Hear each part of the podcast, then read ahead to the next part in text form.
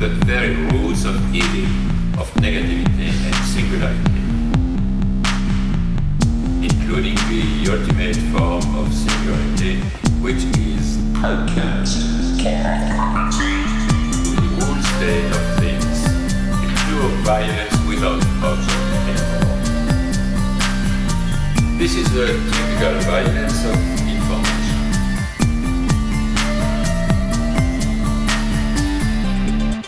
violent because what happens there is a murder of the real, the vanishing point of reality.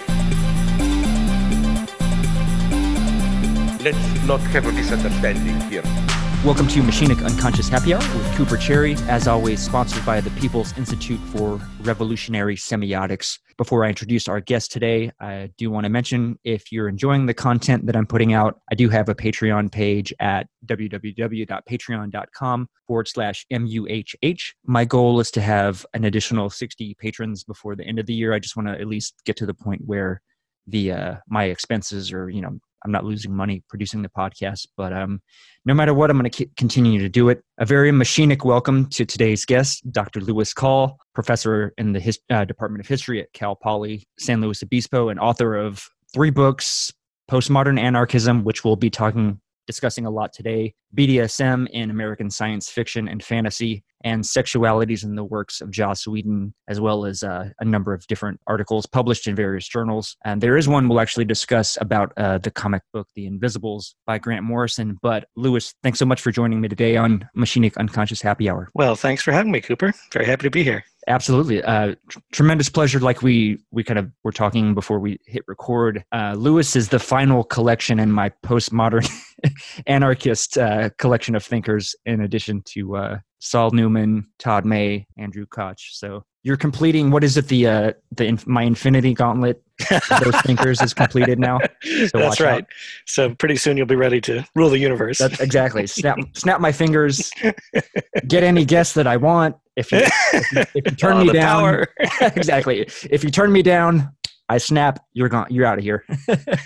That's it. to sort of ease into the conversation today, what I just kind of wanted to get a feel for, like I mentioned, I've been getting back into reading comics over the past five or six years. It's something that I've enjoyed tremendously just in terms of getting the kind of creative juices flowing. I missed out on a lot of the kind of more adult comics that had been written and published over the years. So I'm kind of, I'm lucky in a way that I'm getting back to go back and read all these, you know, kind of masterpieces of comics. But I'm curious, so did were you someone that read comics as growing up or kind of where was that how did you get into that or decide to write about that topic So I've always loved comics. Um, I've read comics um, ever since I was a kid. Um, I collect them. I've got, I mean, my my garage is just literally full of boxes and boxes and boxes of comic books. So it's a it's a little bit of an obsession, I guess. But um, uh, so with comics, I've I've done something that I I try to do with a lot of things, which is to take one of my weird obsessions and then Right. turn it into an object of scholarly study. So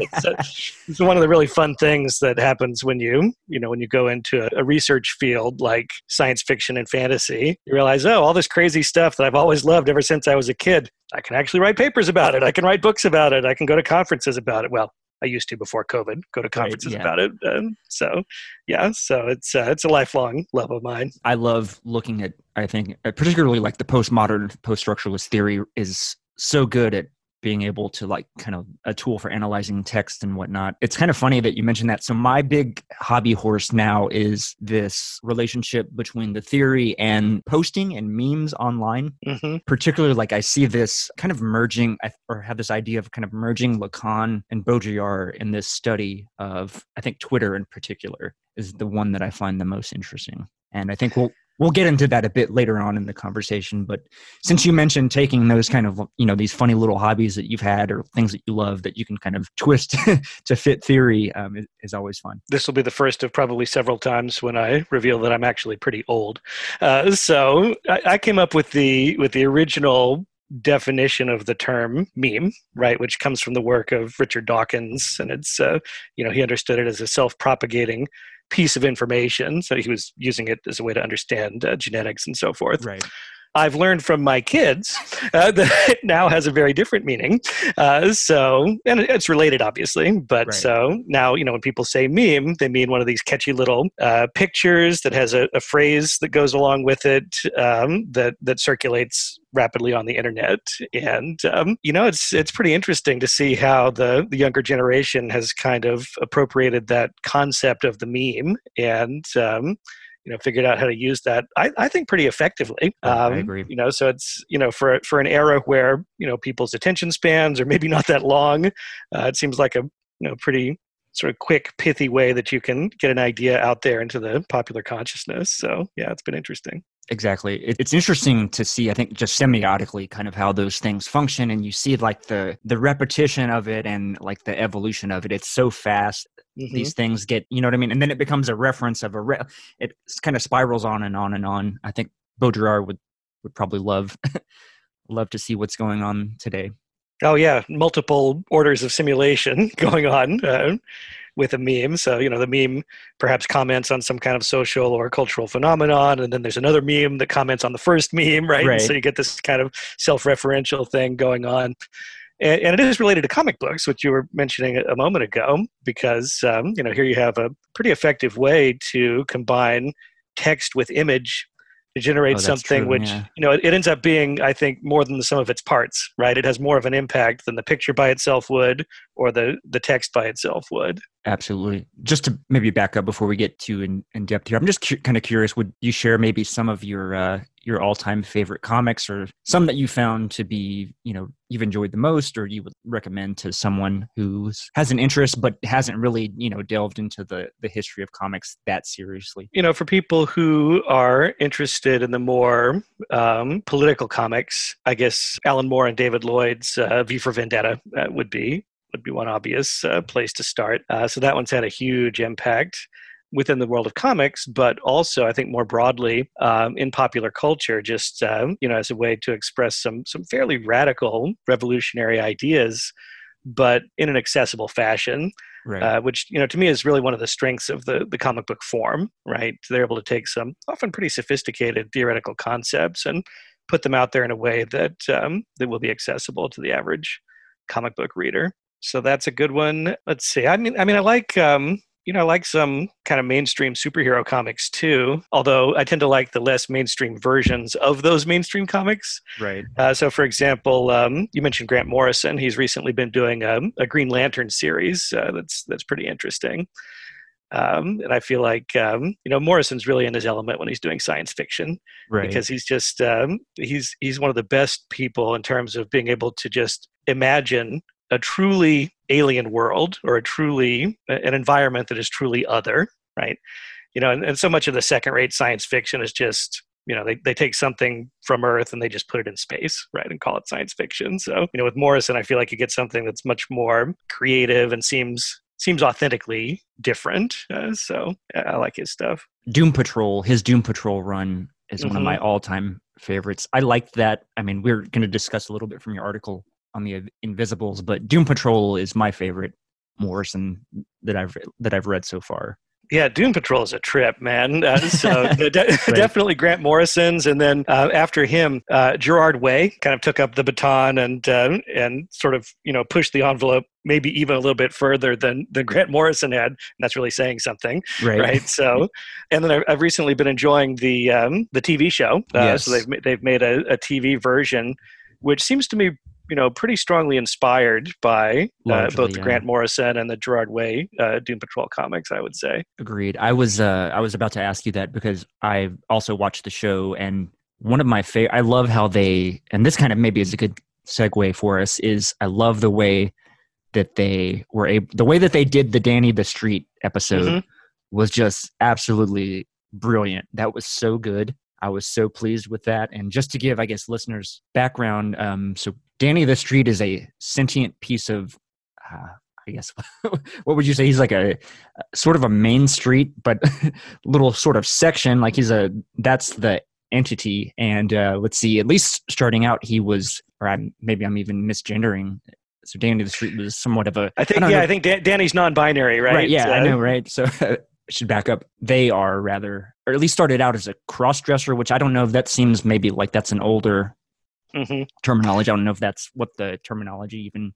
Yeah, I think that that probably is a little bit dated, and that, that one probably comes from Morrison because um, you know he was writing about this stuff actually before a lot of other people were because he also writes about it in the Invisibles as well, Right, and that was yeah. back in the '90s. Absolutely. And so he, use, he uses terms like cross dressing or um, transvestism, uh, which are you know not not used so much anymore, but I think were probably appropriate at the time. Right. I have always been thoroughly impressed with Morrison doing that at that, you know, early 90s is pretty early on. So I've always thought that was pretty incredible of him to be exploring those avenues that, like now, you know, 20 years later, that's, you Everybody know, does, yeah, but he, he did it before it was cool, right? Exactly, exactly. Moving forward into kind of the the discussion of so you wrote an article about the invisibles recently. So this was published in 2018, a thought thinking itself post anarchism in Grant Morrison's The Invisibles.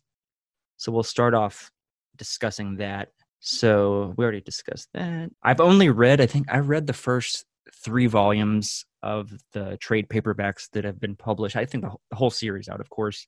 So I don't have as much knowledge of probably, I guess, the second half. And so, just as a, a warning, to, we'll probably we may spoil a bit of the ending of the series today. So, spoiler alert to anybody's listening. But I thought you made some really interesting points here about comics operating in the Lacanian imaginary and symbolic. Can you maybe unpack that for us, and and maybe in the context of the invisible specifically? it actually gets back to what we were talking about a minute ago that you know comics are this um, this really unique medium because um, they're able to uh, to combine words and pictures in this really innovative fashion. And so um, it occurred to me some time ago that um, an interesting way to approach this might be to take Jacques Lacan's uh, theory that um, you know human experience is basically divided up into these three different realms. Uh, so there's the real, which we can't say anything about. It's inaccessible. It's this, Lacan calls it this traumatic kernel at the heart of our experience. Uh, then there's the imaginary, which is the realm of feeling and emotion and also visuals,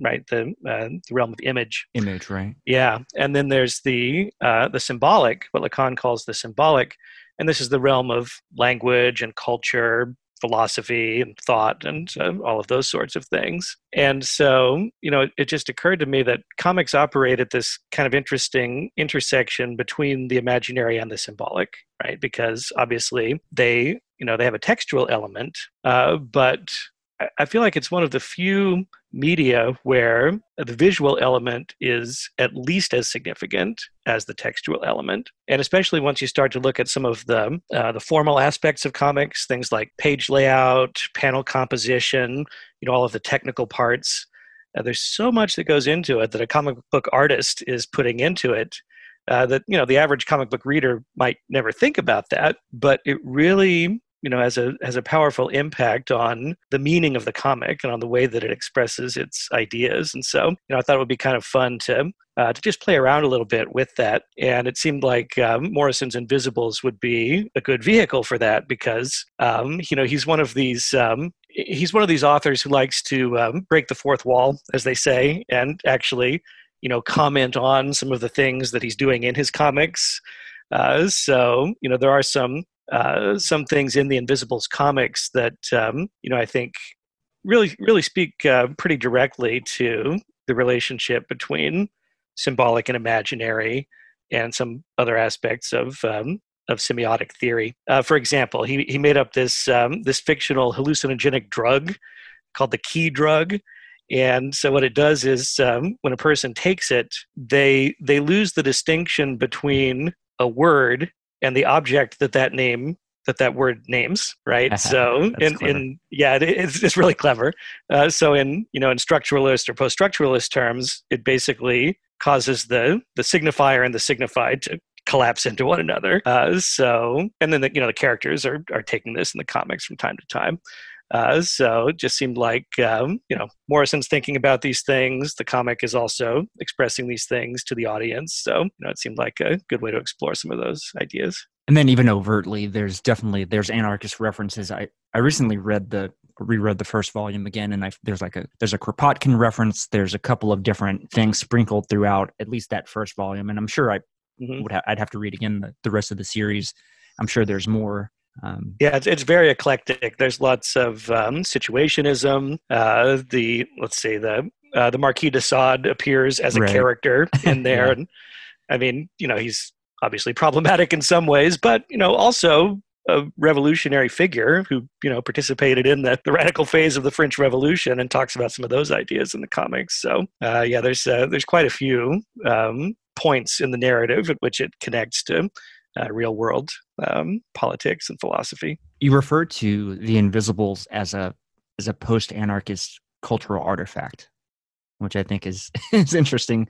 I, I don't think most people conceive of comics that way, but can you elaborate on on, on what you what you mean by that? So I guess this is the part of um, comic book studies that can be a little bit frustrating. Is that oftentimes, if you're a scholar who studies comic books, you spend a whole lot of time just justifying your field, right, and just Right. explaining why, oh, you know, why this is actually a legitimate scholarly enterprise and why people should actually care, uh, because you know, it's even today, it's it's still quite easy for somebody to just dismiss Dismiss it, comic books and say they're for kids, they don't matter, they're irrelevant. Now, the good news is that I think that's much less true than it used to be, you know, because there's a number of people who've been doing really serious work on comics for for decades now. And so I think it has made its way more into the kind of um, academic mainstream. Uh, but having said all that, you know, it's still, I think, um, pretty easy for people to take this kind of dismissive attitude towards comics.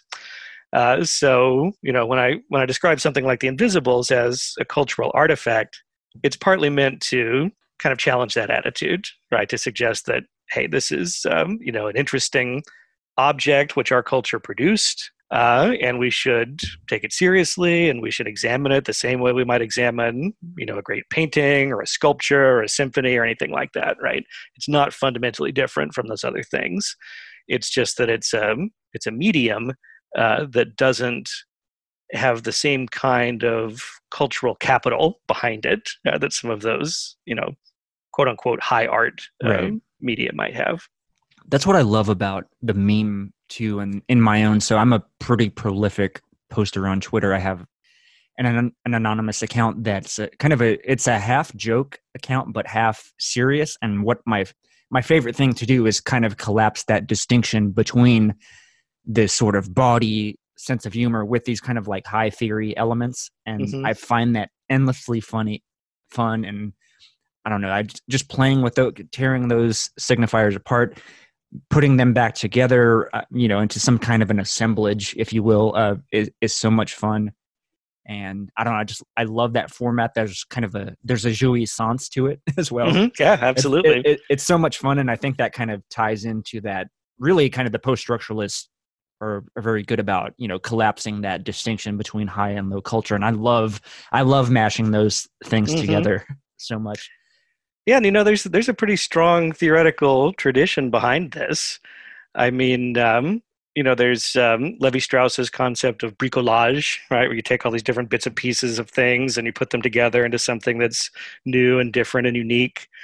Um, there's the um, uh, the situationist strategy of détournement, right, where you take an existing cultural object and then you you know you scroll some graffiti on it or you put it like a comic book word balloon on top of it and just radically alter the meaning of it um, so you know i think there's there's a lot to that it's um, and i think it's a pretty powerful strategy for uh, challenging the kind of fixed and established meanings that um, that tend to cohere around uh, cultural objects it's a lot of fun too. Um, but I forgot to mention this, so you'll laugh at this. So it was really Morrison and Alan Moore that kind of got me into Spinoza, just based on their kind mm. of their kind of approach towards ontology that I thought was interesting and, and funny. Like that's such a weird, you know what I mean, way to to to get an interest in in philosophy. But yeah, that was kind of really big for me in terms of getting into his work, which I think is a bit unexpected.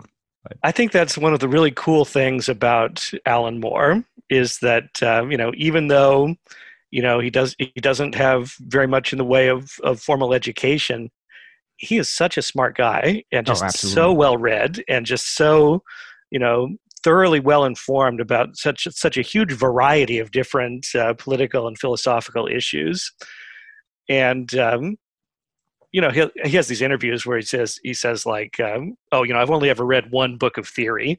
I think it was uh, i think it was roland barthes. Is like the only book of theory that he ever read. And yet without ever having read any of that stuff you know he's managed to come to the same conclusions that a lot of these heavy theorists come to. And then even better you know find a way to express these theories to you know a pretty broad uh, mainstream audience which i just think is incredible. Absolutely. I, I think that's kind of the what I in a way largely go for here too is to kind of bring bring down the high theory to the level of like you know memes and and things and kind of show that so often you know people are so uh, intimidated by theory but it's oftentimes it's these it helps you have a vocabulary to describe the feelings that you're already sort of having or like things that you've noticed or thoughts that you've had and you just it's just expressed in a different format you know in a different vocabulary etc so that's that's sort of a mission of the podcast too is to kind of eliminate that that fear of of Yep. high theory And I mean, this is one of the charges that is often leveled against post structuralism, postmodernism, post anarchism, all of the post things, right? right Uh, is that they're they're supposedly inaccessible. They're just these weird, you know, ivory tower things. It's just a lot of jargon that a bunch of professors come up with, and that you know regular people can't understand it.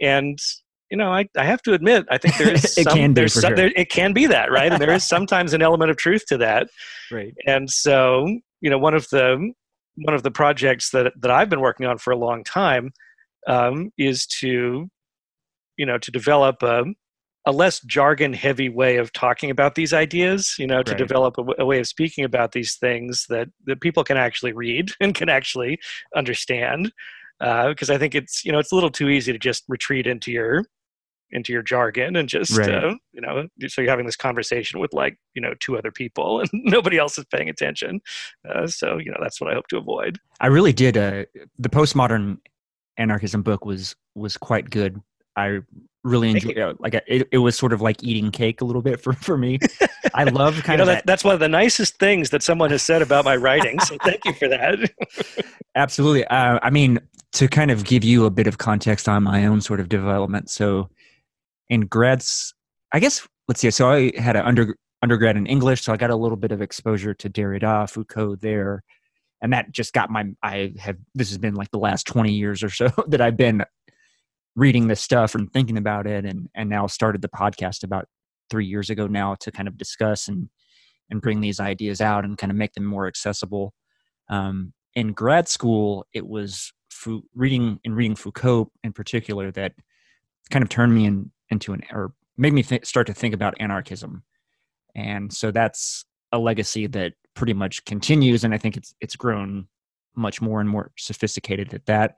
And it was really funny too. Actually, I had written this paper about, and this was like 2008. So really, Facebook, Twitter, all the social media stuff was really in its infancy at that point, and and was a t- was a totally different landscape than it than it was than it is today. You know, there was a lot more optimism that these would be great tools that would kind of be a democratizing force. Obviously, I was, and I fell into that trap too. I was I was quite wrong in terms of how how liberate liberatory they would be, but I still think there's yes a, a lot of us were right the, i still think there's a lot of value in in those tools and ways to co-opt those into uh, some sort of post-anarchist or anarchist practice to some degree and you know inspired by the situationists and and other sort of thinkers and movements. But it, it's funny and i had written this paper about looking at i think it was the zapatista movement the EZ, ezln and like al qaeda and how they were using communication networks to sort of you know for coded messaging and all this sort of stuff. And i had actually i had cited saul newman in that paper and i didn't even realize it until the other day. I was kind of going back and looking through the paper and i looked through my citations and there was saul newman who i had i had totally forgotten that i had had even cited him all those years ago well that's funny right that was an interesting little turn and like i said i didn't even realize until even after i had had spoken with him and uh, saul even said he had he's joined the there's a Stirner meme group on facebook that he Oh, yeah? joined. So Saul Newman is on Stirner. He's, he's on he's on board with the memes. He Okay, is, good, yeah, good. absolutely right.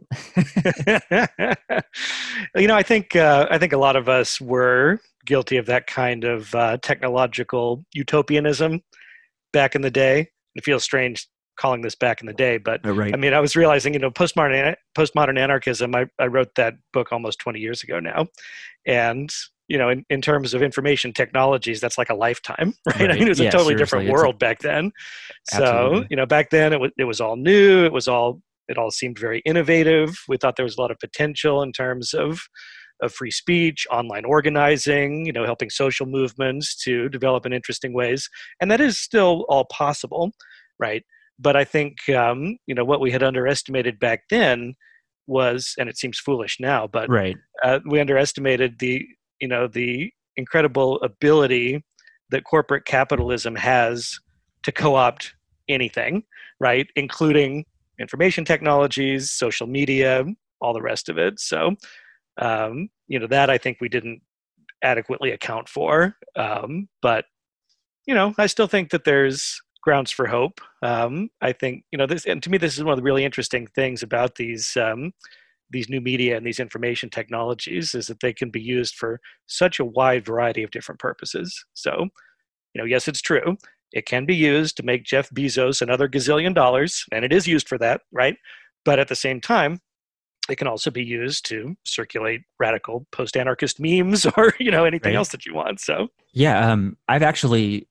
So a, a lot of people complain about Twitter as sort of this cesspool of you know whatever reaction or you know um, just kind of kind of bullshit, right? But I've uh, I've had a fantastic experience with it. Um, I've met an incredible amount of people. Um, one of, I mean, there's a guy he uh, I've been doing a series of episodes with. We're looking at Guattari's Machinic Unconscious, and this guy he's like a barista at Starbucks, but he translated Machinic Unconscious into English, and he just you know is is on Twitter, and Yeah, we connected that that's way, and uh, we've been See, doing. and, and here's somebody who, without Twitter, you probably never would have talked yeah. to this guy, right? You never would have encountered him in a million years. Yeah. Absolutely, and uh, he's extremely accessible and just a, an incredibly smart individual. And so, I mean, like you said, that's a connection that I totally never would have made. So definitely, there's still that that ability to. It's kind of that Deleuzian reterritorialization, mm-hmm. deterritorialization thing, which I think ultimately is moving towards you know more deterritorialized forms. For whether that's good or bad, you know, remains to be seen. But I think that that kind of move still still is in place. Yeah, definitely. And you know, I've I've been really impressed to see um, how network technologies can you know facilitate these uh, these interesting kinds of social interactions that I, I don't think would have been possible before. I teach a class on the the history of computer networks, and um, one time a few years ago when I was teaching it, uh, we were talking about Tim Berners-Lee, who invented the World Wide Web. Right. And so one of my students, my best student that quarter, decided, well, I'm just going to write to Tim Berners-Lee and, you know, ask him about it. And Berners-Lee wrote back, right? And so I'm like, well, this is great. You know, this is, first of all, this is why Berners-Lee invented the web was so that stuff like this could happen, right? Yeah. Um, and seems like he practices what he preaches. So yeah, yeah that's cool. it's been cool an experience with uh the podcast and just you know i'll you know like i just i feel like i had read i maybe I saw you mentioned on like saul newman's wikipedia page i was like oh i should you know i'll just see hey what's worth a shot? You know i'll see if someone's willing to come on the podcast. And i've had a lot of success with that.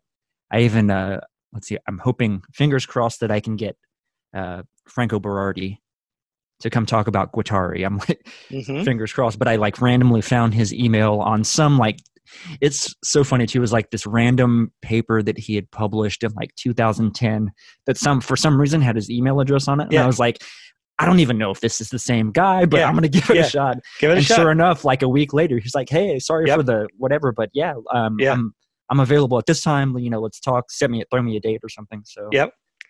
it's pretty wild And you know, I, I've- I've been on the receiving end of some of those emails, and I'm always just delighted. I'm like, wow, some, somebody read that Right. paper yeah and actually remembered it. it's incredible. um, but I guess to get back to, and this is a, a really fun article. I think if you if you enjoy comics, if you enjoy anarchism and and theory, Um, this is a really enjoyable read. The the Invisibles discussion.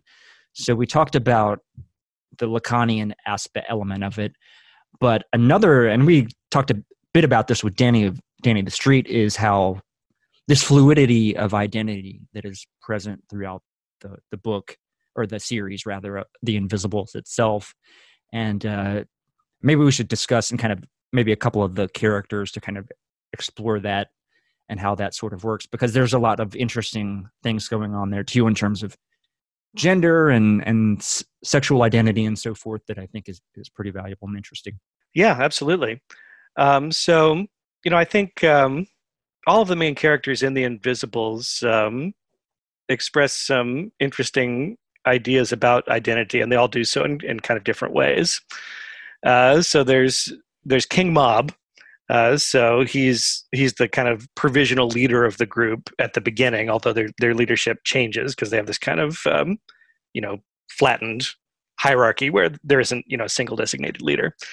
Um, and King Mob, well, he's a meme, right? Literally, yeah, very right? true. Right? Uh, so you know this uh, this goes back to the the Gordon riots in the 18th century. It's one of the early you know prison riots, and King Mob was a a graffiti that they would scrawl on the walls there, and then later in the 1960s, um, it became the name of a, uh, a magazine for the Situationists, and then it became this comic book character, right? So, you know, here's this guy who, you know, who who literally embodies the the concept of the meme, and um, doesn't really seem to have any kind of um, fixed identity uh, beyond that. And then you've got um, Ragged Robin, um, whose uh, character kind of embodies the the masquerade. You know, the idea that identity is performance, that it's about the the makeup that you put on, or the costume, or well, in her case, the you know the leather fetish gear that you put on. Um, right. yeah. So and um, and then Lord Fanny, of course, uh, who is the uh, kind of um, transgender character, and um, you know, and, and in some ways, um, you know, I think I think Lord Fanny is especially interesting in the in the mythology of the comic. They have the idea that um, Lord Fanny was um, was was born as a boy or assigned a male gender at birth, but then had to become female in order to become a shaman, uh, because that that gender transition was seen as necessary in order for for Fanny to become a a, a practitioner of magic and uh, and apparently this is something that Grant Morrison is also into. That he actually does again practice what he preaches. Oh, that, yeah. As I understand it, that he you know he actually does regard magic as a you know a serious um, kind of ontological force. And so um, you know Lord Fanny I think is very interesting as a character that you know sort of combines um, a very fluid gender identity, very interesting non-normative sexuality, um, and then this um, you know this conception of of magic as uh, a different kind of semiotics, let's say, right? Right, A different, yeah. a different kind of language, a different you know vocabulary for expressing things.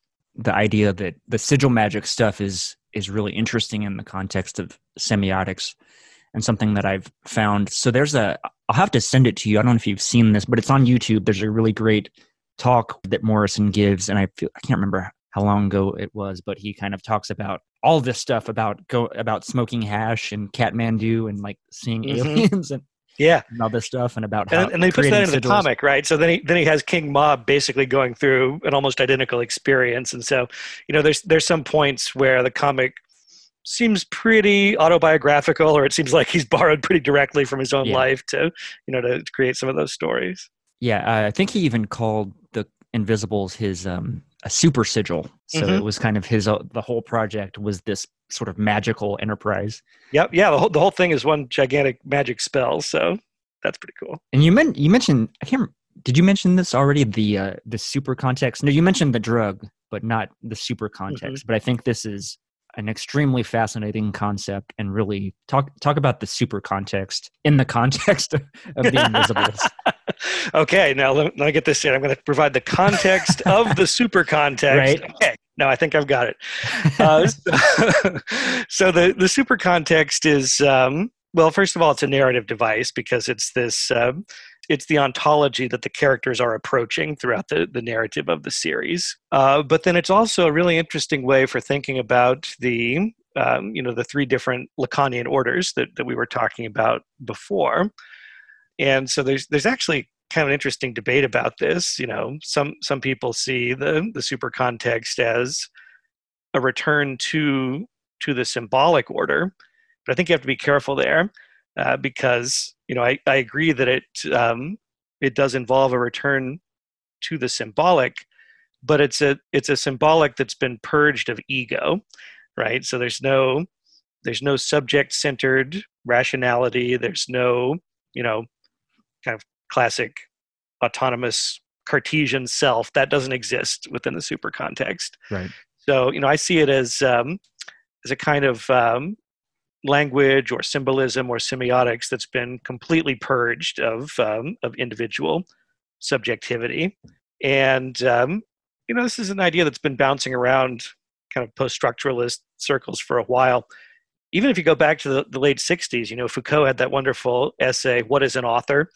And at the end of that essay, he speculates about the possibility of a, a discourse that will circulate without authorship, right? And so, you know, to me, that's kind of what the super context is. Is you know, we we don't we don't need authors, we don't need egos, we don't need this, um, you know, kind of obsolete notion of the uh, the rational, autonomous individual.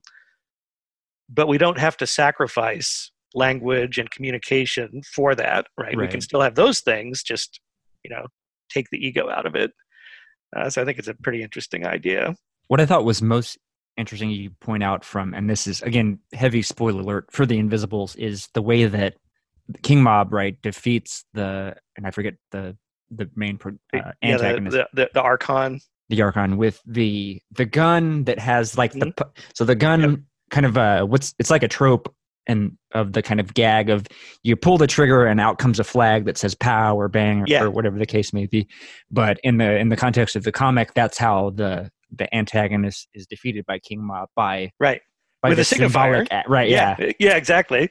It's a little piece of language that does it. And so I, I, think that Morrison uses the key drug for that, right? So they they've given the bad guy the key drug. So then when when he sees the signifier, right, the the you know the the signifier of the noise that a gun would make it's equivalent to an actual gun right? So it actually destroys the you know the monstrous villain um, and there's all kinds of stuff like that throughout the the comics um, so yeah it's it's got some really interesting ideas about um, you know how how language can be used in a in a performative way right, right. Um, not just as you know I think a lot of people in their day to day usage of language, I think of it as a way that we describe things or a way that we communicate with each other, which it also is, of course. But um, sometimes people, I think, don't pay enough attention to the performative aspect. They can actually do things with language, and that's something that um, the Invisibles, I think, really foregrounds. Right, and it's it's that potential that I think is is so fascinating, and what I really, I guess, ultimately, that's like the what I find really interesting in terms of study is like I was mentioning with with posting on Twitter or, or memes or what have you, like that the potentiality for that to take on you know a greater significance in terms of a, some type of praxis or some type of yeah. movement to collapse you know whatever the the symbolic order that we've uh, it's been established by capital you know when i think about it the what do you call it the memosphere uh, the you know the the environment of memes it, it sounds a lot like the super context actually it really you does because yeah. you know here are these here are these signifiers these pieces of information that circulate without authorship right? You generally have no idea who the original creator of a meme was. If the meme has done its job then right. it's just something just you know pops from one computer to another um, you know without regards to authorship. Um, so you know it seems like there actually is this sort of implementation of, of that idea uh, that you can have um, you know discourse that circulates um, without you know any kind of um, stable individual standing behind that discourse or authority right? Um, yeah. you know a random person can make a meme that is that contains something that gets people thinking like and and so that i mean what's interesting too is i guess this more grounded concept of what magic is and how it operates for people like Alan Moore and Grant Morrison, it is sort of this like it's communication. It's that's what like sigil, symbol, like there's probably like a root word that connects those two ideas at, at some Mhm. point, right? Yeah, and I think um, you know this is uh, one way in which Morrison and Moore are quite similar as comic book writers. You know, I think they they both understand what they're doing as performative. I think they're both, you know, they're they're using words to to make things happen, to actually generate change in the world, and um, and actually, I actually think they're both quite good at it. Oh, absolutely. Um, and sometimes I think they even, you know, surprise themselves with how how effective they are. Um, so, as I mentioned, I'm, I'm working on this new paper about um, Alan Moore's V for Vendetta, and so you know there was this really interesting moment um, after the the film version of V for Vendetta came out uh, in the early 2000s. Which Moore hated without ever having seen it, but uh, in any case, uh, one of the Right. effects of the film was to make that um, you know that that Guy Fawkes mask incredibly popular. So now everybody wanted to have that, and so it started showing up at, at Occupy Wall Street, and they were using it in the Arab Spring, and you know then there was the um, the anonymous um, hacker collective, and they they took it on as their symbol, and so you know before you know it, this thing is just showing up all over the place. And Alan Moore actually went to one of the Occupy protests. I think it was Occupy St. Paul's Cathedral, and he says, you know, it's it's kind of a trip when there's this thing that you think you just sort of made up and put into a Right. comic book, and then the next thing you know, it's out there in the streets and it's reality. right? Yeah. So you know, he actually sort of made that happen. That's a sort of magic in the context of the way that they describe it, I think, which Yep. yeah, I, I feel like both both of those guys, um, and and some of the other more thoughtful comic book writers, you know, when they, you know, when they when they write a book like V for Vendetta or like The Invisibles, I feel like they actually are casting a spell, right? Like they're they're actually doing some kind of a magical invocation and sort of inviting the audience to participate in the in the creation of that uh, that invocation. so it's in- interesting to to go back flip back to doom patrol early on i think in the first trade paperback for doom patrol there's a similar scenario where they defeat the antagonist with kind of a nonsense statement um, there Mhm. were i feel like there, it was something like in some they had to like make up this irrational thing response to the thing and that kind of unraveled and that was the the end of the antagonist and I forget the details of it, but I always thought that was a really brilliant thing. And it kind of feels like Morrison kind of went and did something even more interesting with the Invisibles with that same sort of premise. Yeah, I think uh, you know one of the interesting things about this strategy is I, I think that uh, you know authors like this can you know they can kind of pinpoint some of the some of the fissures, some of the fault lines in our in our semiotic system, the weak spots, and then they can you know they can find these points where you know a contradictory statement or a kind of logic puzzle can just sort of open up that fissure and you know reveal some of the you know some of the broader um, gaps that exist uh, within our within our structures of language and thought. You mentioned a bit in the in the piece on the Invisibles of an ontological anarchy, which I think is very similar to kind of what what what Saul Newman discusses is this ontological element of anarchy. What what would you say? If, what is an what does an ontological anarchism look like? You know, this is one of the ways in which I think um, post-anarchism can move us beyond the you know the more traditional type of of anarchism. You know, it used to be back in the 19th century, or the early 20th century. You know, there was a at the time quite radical critique of capitalism and critique of state power, and those, of course, are still vitally important. Uh, but with post-anarchism, you you have this idea that well, in addition to challenging the state and challenging capital, we also need to to challenge the dominant notion of reality, right? The dominant concept of of, of what the real is. Uh, because those other things, you know, those more traditional forms of political and economic power, they're supported by that conventional Right. ontology, right? It's that it's that sense of reality, that kind of conservative sense of reality.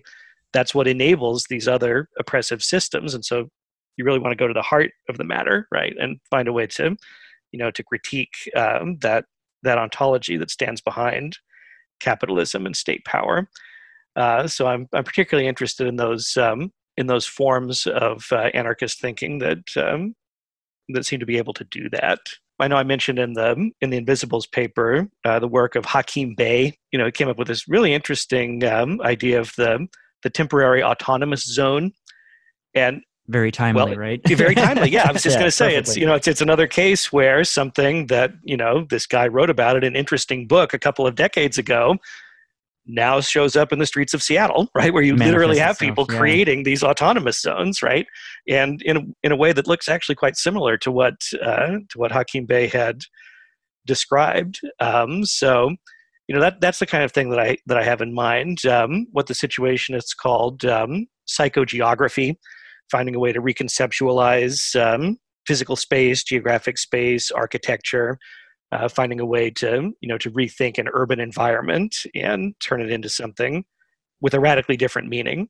right. Right? I mean, it's the same four blocks of downtown Seattle, but now it means something completely different, right? Because they've completely revised the uh, the uh, the signification of that territory. and definitely something I recall from. I think you referenced this in in the book, and I remember from Symbolic Death and Exchanges, Baudrillard saying, you know, you you can't defeat capitalism on the on within the real Yep. itself. You, you can't fight. You're not going to win that battle on the term on the ground of the real. This has to go into the you know perhaps symbolically. There's there's an opportunity or there's a you know a, a fracture there that we can exploit. Yeah, and so um, there's a lot of interesting um, things in, in Baudrillard, but uh, one of the ones that always fascinated me was the the idea that you know all of these power structures that seem so monolithic, that seem so absolute, that seem like we couldn't possibly challenge them. If if you look at them very carefully, you realize that they actually don't have much reality, um, and so this is something that that Baudrillard says, for example, about money right that money doesn't actually exist that once upon a time it was it was gold and then it was a piece of paper that claimed to represent gold and now it's some numbers in a computer that claim to represent the piece of paper that claims to represent gold right so how is that Right. real right there's, there's no reality to that uh, and then it's the same kind of thing with with political power right uh, that it's all just smoke and mirrors um, and I think that our current president is an excellent example of this, Right. right? That you know, there's just there's absolutely no substance to it, and so you know, if you just if you pull aside that curtain, if you can actually manage to get people's attention long enough to say, "Hey, the emperor has no clothes," then suddenly you realize that you know this is just um, ephemeral, right? That there actually is no significant um, reality to that to that political power that seems so overwhelming. I had this idea, and I'm, I mean, this is not, this is not novel or, or anything like that. But I was in reading the Baudrillard chapter of of the post anarch or uh, postmodern anarchism book. I had this, and this is something I've been thinking about a lot. Is I've been obsessed really with this relationship between desire and capitalism and and so forth. And obviously, you know, Baudrillard discusses that so eloquently and and does such a great job of exploring that element of the simulated elements of of capitalism, whether it be money or or power or what have you, the way that those things are operating.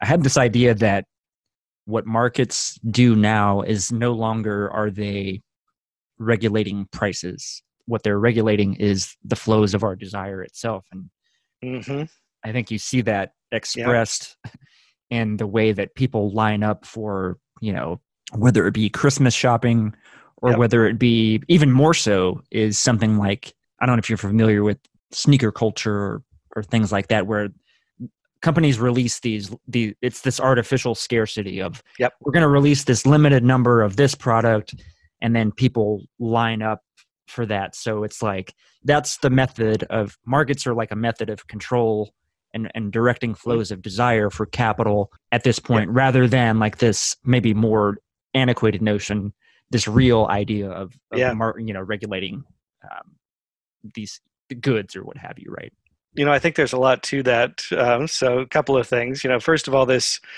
this idea of artificial scarcity you know i think it's it's one of the sneakiest tricks that capitalism has at its disposal and they've been using this for a long time. Um, look at the diamond industry. You know diamonds are actually not naturally scarce but you've got de beers and a few other big companies that just make them scarce so that they can keep the prices up. And then well there's all kinds of examples. You know you, you mentioned sneakers that's a good one. I used to be really into these uh, collectible card games magic the gathering where you know you've got some cards that are extra rare and so of course those those cost more. Um, so yeah i think there, there's a lot of that. Uh, but I'm I'm really intrigued by this idea that um, you know that the main function of markets now might be to to regulate desire or even to generate desire Right, in some yeah. cases right? To to you know to create desires that people didn't have before or didn't realize that they that they had before. You know as, as i get more and more into lacan since i wrote postmodern anarchism i've i've done more work on lacan and uh, it just seems to me that you know desire is such a fundamental part of the human experience and unfortunately so easy to manipulate and you know one of, one of the ideas I, I take from lacan is that you know desire is is predicated on the notion that it cannot be fulfilled right? There's something fundamentally masochistic about it right? Yeah, so d- exactly. desire it's it's this void right? You're never going to be able to satisfy it. It's always going to be there no matter how much you have of whatever it is sex drugs rock and roll sneakers you know magic Comic Gathering, whatever it is right? Comic How many comic books, right, are in your garage? yeah well you know yeah so you know 10,000 and hey I still want more right? So and I just feel like you know contemporary capitalism is so adept at, uh, at taking advantage of that right? Absolutely. saying okay you know here's this this bottomless pit of desire and so we're just going to facilitate people you know continuing to try to fill up that pit with the knowledge that of course they're never going to succeed my hot take is that okay so you always you hear that trope of capitalism is aligned with human nature i think that it is in you know wipe out the human nature reading of that but what they really are i think are getting at has some truth in it in that desire is the is what they're describing whenever Mhm. they mean Right. human nature Yep. and so I don't know. I just I, I always thought that was an interesting kind of like against the grain reading, but to apply Baudrillard to this too in the context of of the world we live in now with digital products is now there's even now that we can they we've escaped the real and there's the virtual there's an unlimited there's an infinite tu- like tunnels of new you know it, um, capitalism can keep creating finding new crevices Yep. And just keep on going and proliferating different Yep. forms of desire i mean you see this with things like in-app purchases or hmm the you Right. know what i mean like outfit skins and things for video Yeah. game characters and all of that that just endlessly yeah commodities that literally don't exist exactly And so, you know, I see people like playing one of these massively multiplayer online games, and they're, they're you know, they're buying a new outfit for their avatar, right? So they're they're buying a, and Baudrillard would love this, right? They're they're buying a non-existent set of clothing for their non-existent character that is is in this game, right? Uh, But you know, spending. Well, I was going to say real money. Real but money, as I, right. as I mentioned a moment ago, money's not real either, right? So they're spending fake money on fake clothes for their fake avatar. Uh, so yeah, it's really bizarre. But you know, the other weird thing is that at the same time, this has led to what you might call a, a crisis of scarcity, because all of those quote unquote products, all of those things that are data, that are information, they're not scarce, right? Because you can reproduce digital data infinitely. And so once again, you know, they have to create an artificial scarcity. Um, and so, you know, you get these ridiculous things like well, here's one example. Okay, so I'm a history professor. Uh, we historians, um, you know, the, we use the Chicago style of citation. And so whenever I'm teaching a research seminar, I assign my students to get a copy of this, this book, the Turabian book that's got the, the citation style in it. It's from University of Chicago Press. Well, you know, I used to have them buy a physical copy. I don't really feel comfortable doing that now in the age of COVID. right And so I, I asked my librarian, I said, you know, could you try to buy a digital book of it, right? So that then they could just get it online. No, University of Chicago Press will not sell you a digital copy of that because it's too big of a cash cow for them. oh god So I'm like, let me get this straight. So they'll they'll sell you a paper copy of the book, which is useless to students because the library's closed and they can't Right. actually go and look at it, right? But they will not sell you a digital book that the students actually could use. So Oh, you know, it's, that's- it's an artificial scarcity that they're trying to Absolutely. Yeah, create here. Yeah. that's a great example. oh man! In terms of the invisibles, we uh, we may have exhausted uh, the bits that I wanted to go over. Let me just make sure. Okay. Ah, one one interesting take here, and I think this goes back to Lacan, whom you mentioned, whom I think over the last couple of years has been. I've just been obsessed with Lacan. I Uh, all due respect happens to the best of us. all res- all due respect to Deleuze and Guattari, as uh, you know, I enjoy their thought, but to me, Lacan is is the king. He's the king mob. Yeah, he is. No, I, I totally agree with that. Yeah. Um, and um, you know, particularly when I was working on my my most recent book, I was I was using a lot of Lacanian theory. So psychoanalytic media criticism is basically the the theoretical model that I was using for that book. And it's kind of interesting because um, Lacan obviously was a a psychoanalyst, and you know the the people who who thoroughly reject Lacan are professional psychologists and psychiatrists, right? Like they they don't want to go anywhere near it.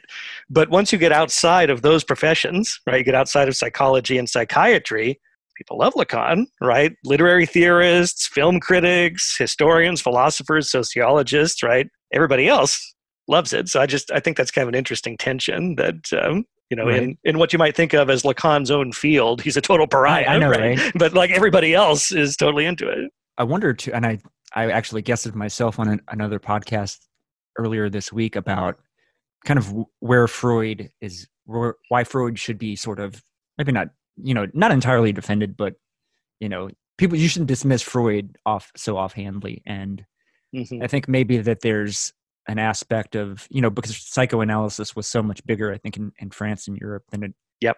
ever became here, and I think there's probably you know the American sort of empiricist you know what's like the empiricist or like what is it the uh the Henry James Cognitivism. Yeah. the uh Yeah. the kind of pragmatism the American Yep. prag- Yep. pragmatic el- element and also the aggressive way that capitalism functions in this country i think is sort of that's more that that's the like dividing line that, Yeah. that kind of kept psychoanalysis from really taking root here No, I think that's spot on. You know, psychoanalysis um, was always really a continental phenomenon. You know, it's it's really the European continent that that's where it thrived, and um, you know, I, I think you've got a good analysis of why it did not really take off in the U.S. because um, you know, in the United States, I think you're right. It's all about pragmatism. It's about practicality. It's about well, not to put too fine a point on it, you know finding strategies of psychological treatment that will keep people in the capitalist labor market right? Yeah, and just keep them you know functioning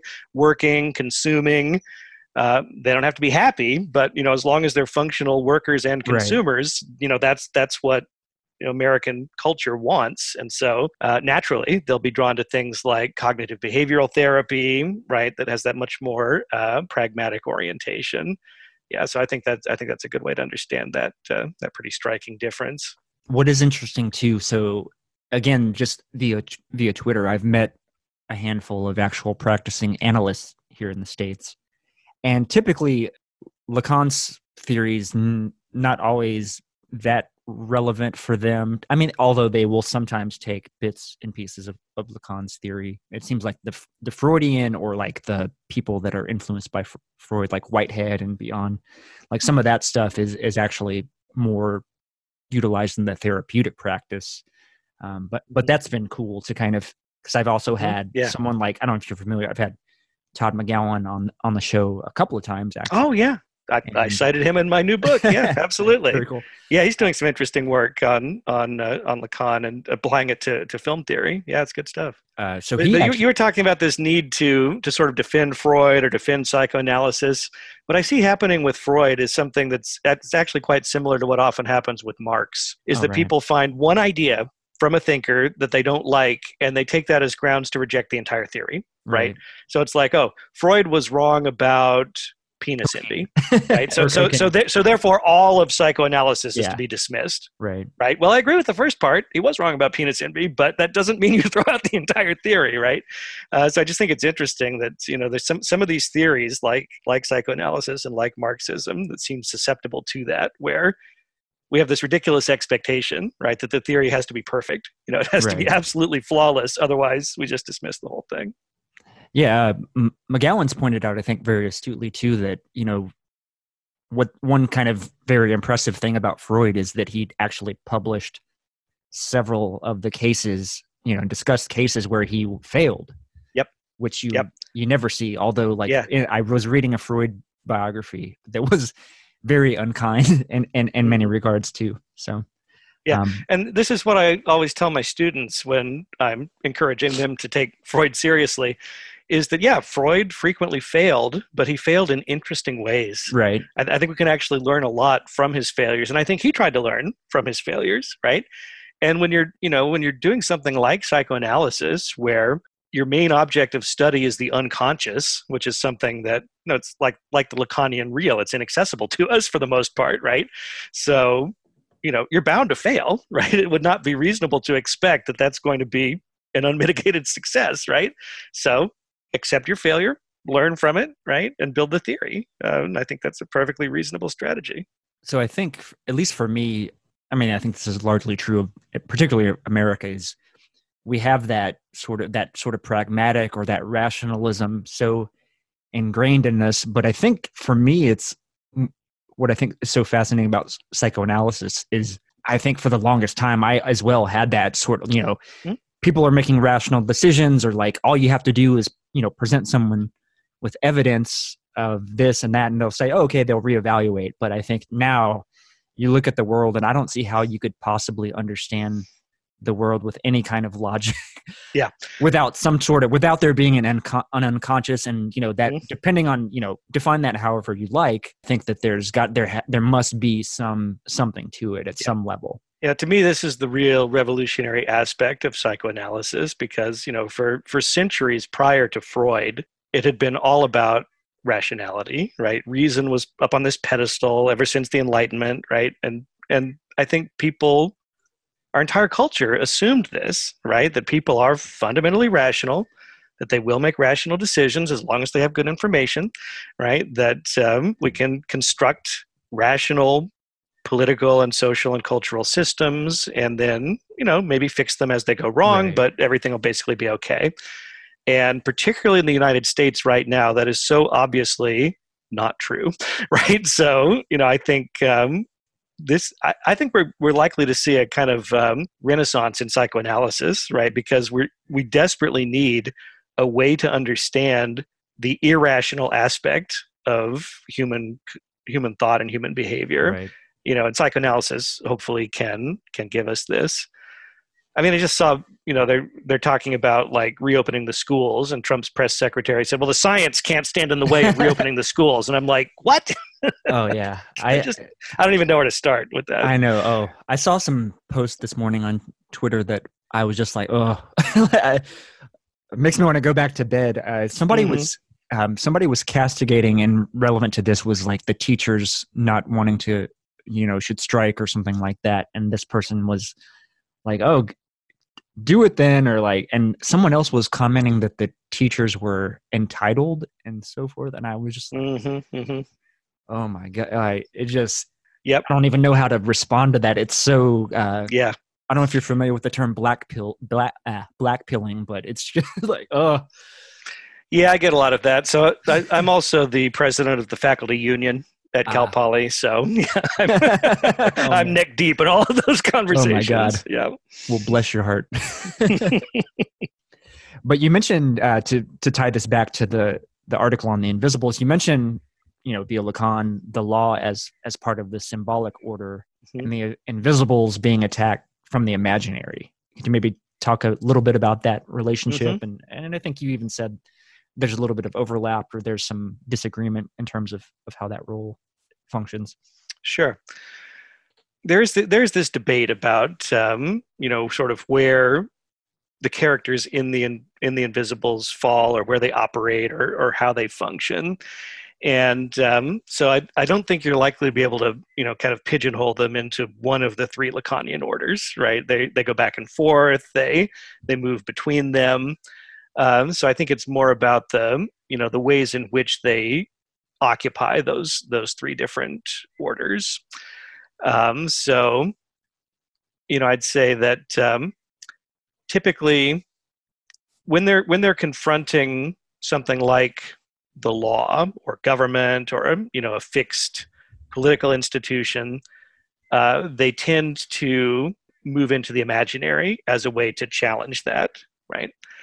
Um, and then when they're you know when they're working with more potentially uh, liberatory or emancipatory forms of language, then they might be moving more into the into the symbolic.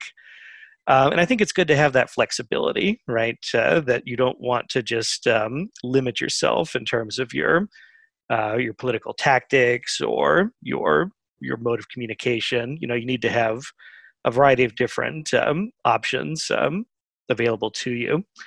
Uh, that's why in the you know in the in the new paper I'm working on about uh, V for Vendetta, I'm talking about the the concept of the the floating signifier you know a signifier that can have a very wide variety of of different meanings and um, you know the, the guy fawkes mask that we're we were talking about earlier is a good example of that right it's been appropriated by all these different political movements in a very mm-hmm. wide variety of different contexts um, so you know i think that kind of um, that kind of semiotic flexibility um, is very important for people who want to be able to have effective meaningful political action um, in our in our present context You've seen too a similar phenomenon with the you know with the recent Joker film, the Joaquin Phoenix film that came came out within the last year or so.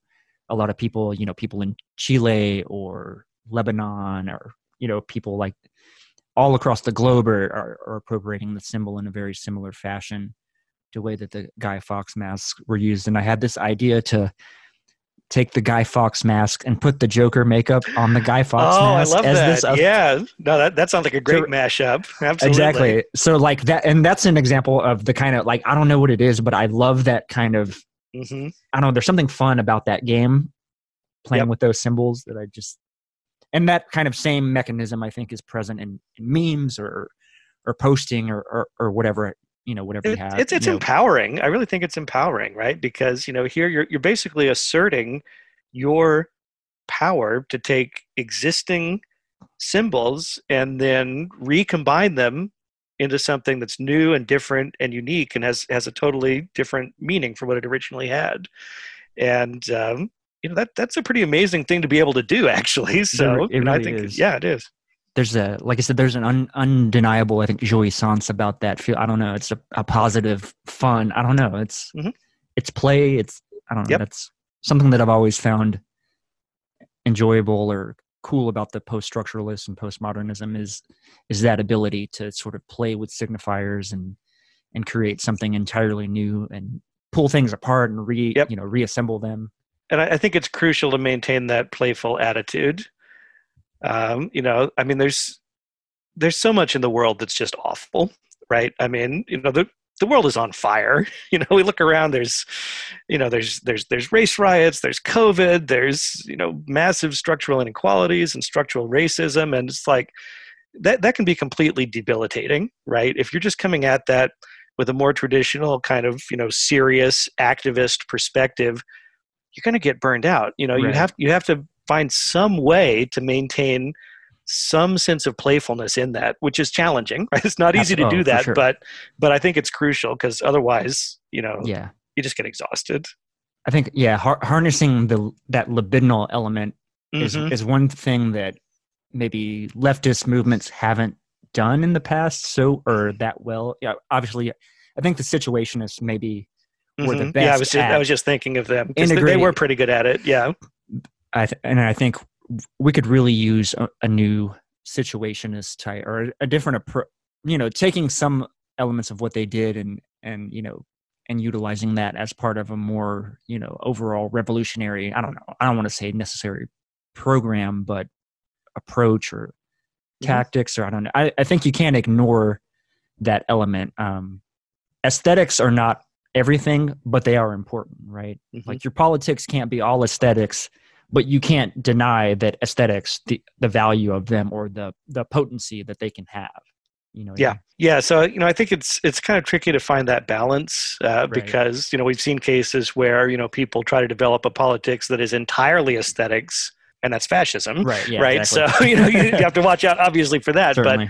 but uh, but you know I, I, don't think it's good to go the other way either right where you have you know a politics that is um, that is completely divorced from aesthetics because then you know how do you engage people how do you right. actually you know build a movement um, based on that you know you have to have something that appeals to people you know not just um, on the rational level but on this more kind of visceral level so I, I think you need aesthetics for that I've said this a lot. It's you've often you often see the that dialectic as proposed by you know most kind of mainstream thinkers is that capitalism is associated with abundance and socialism or any kind of communist communal living is is seen as lack. Mm-hmm. that's how they're thought of. So i think we need to to you have to defeat that idea somehow. Yep, absolutely. and take and take some figure out how to integrate something libidinal and use desire for something for a revolutionary pro- Yep. project of some type. Obviously that's the question for us right? But yeah, i think it's if your if your movement isn't taking that into account or your approach isn't taking that into account i think that you're you're definitely it's a, a significant weakness in being able to defeat capitalism because it is so like we'd said it's so slippery Yep. and always able to re-territorialize anytime Yep. there's like anytime there's a little gap it can fill Yeah, that gap absolutely. so well. And it's it's it's so clever at making these completely outrageous claims um, and then making it difficult for people to challenge these claims. You know like like this idea that capitalism is supposedly associated with abundance. Right. you know and this and, and this goes back to adam smith actually right? He wrote about this in, in the wealth of nations you know that if you have division of labor and you have each person you know doing this little part of the economic production process uh, then it would supposedly add up to this great abundant wealth well of course what he didn't address and what basically no liberal has addressed since then at least to my satisfaction right. is the distribution question right? So okay there's an abundance of wealth which is now you know concentrated in the hands of this tiny tiny elite and then you know everybody else is left um, scrambling around for the scraps uh, so you know if that if that's your concept of abundance okay yeah, yeah capitalism can achieve that kind of abundance but no thank you. That's not that's not what i'm looking for. And then yeah i mean it, it's hard to even have any kind of comprehensible conversation about socialism in this country I mean, I look. I look at the news. Uh, apparently, Joe Biden is a socialist. So Right. uh, who he's knew? like a- he's a hardcore maoist he's ready to lead yeah, right. leading the long march from delaware to to san francisco Yeah, and I, yeah, it's, oh, it's just bizarre. And I mean, you know, I'm a European historian, right? And so I, you know, I study societies that actually have some kind of a left wing tradition. And so, you know, these people like like Biden or, or even Obama, right, who who in this country are are labeled as socialists by the right, these would be considered you know, like- centrist candidates in Europe, or, or even center right in some Yeah, cases. absolutely. Like Biden would be considered a center right candidate. it's pretty wild uh, that that difference my idea is just the the isolation the separation of the two oceans has really been a you know what i mean that's kind of been a bulwark against the way that immigration is is cha- is regulated as well you know what i mean you just don't have the way europe is so everything's so close to one another travel is obviously a, Mhm. you know everything's connected and so forth that sort of frothing up of different ideas and approaches plus the historical element too right i Yep. think that's one one leg up the europeans have is a more a better more grounded context of what history is and how it works as opposed to this kind of totally symbolic or uh im- this uh no it's a it's a simulated history that we Mhm. have Yeah. here We, that yeah, everyone buys into No, that's that's true. And so, actually, I was um, well. I've been recently discussing uh, this controversy about the Confederate memorials. You know, all the statues that are coming down and the Confederate flags that are being torn down and so forth. And you know, some of the people I was I was talking to said, "Well, but you know, but they're but they're but they're tearing down history." Trying to be patient, I said. I said, "Well, no." It's not history because there's zero context, right? you know there's there's a statue of some some white guy who was probably a slave owner and he's on his horse and he's you know about to ride into battle to defend slavery but there's no context for that right and there's a plaque that's got his name and the dates that he lived right and that's it right so that's that that's not history right that's Right. veneration of this you know this random historical figure and an implied veneration of all of the reprehensible values that that guy held. Uh, so i don't see that as history actually. Um, history has been so that's what history is is thought of is just like history is names and dates and, and events that happened. Yep. and that's it and we don't obviously that behooves capitalism to remove any kind of context for anything or, or the way that history actually functions.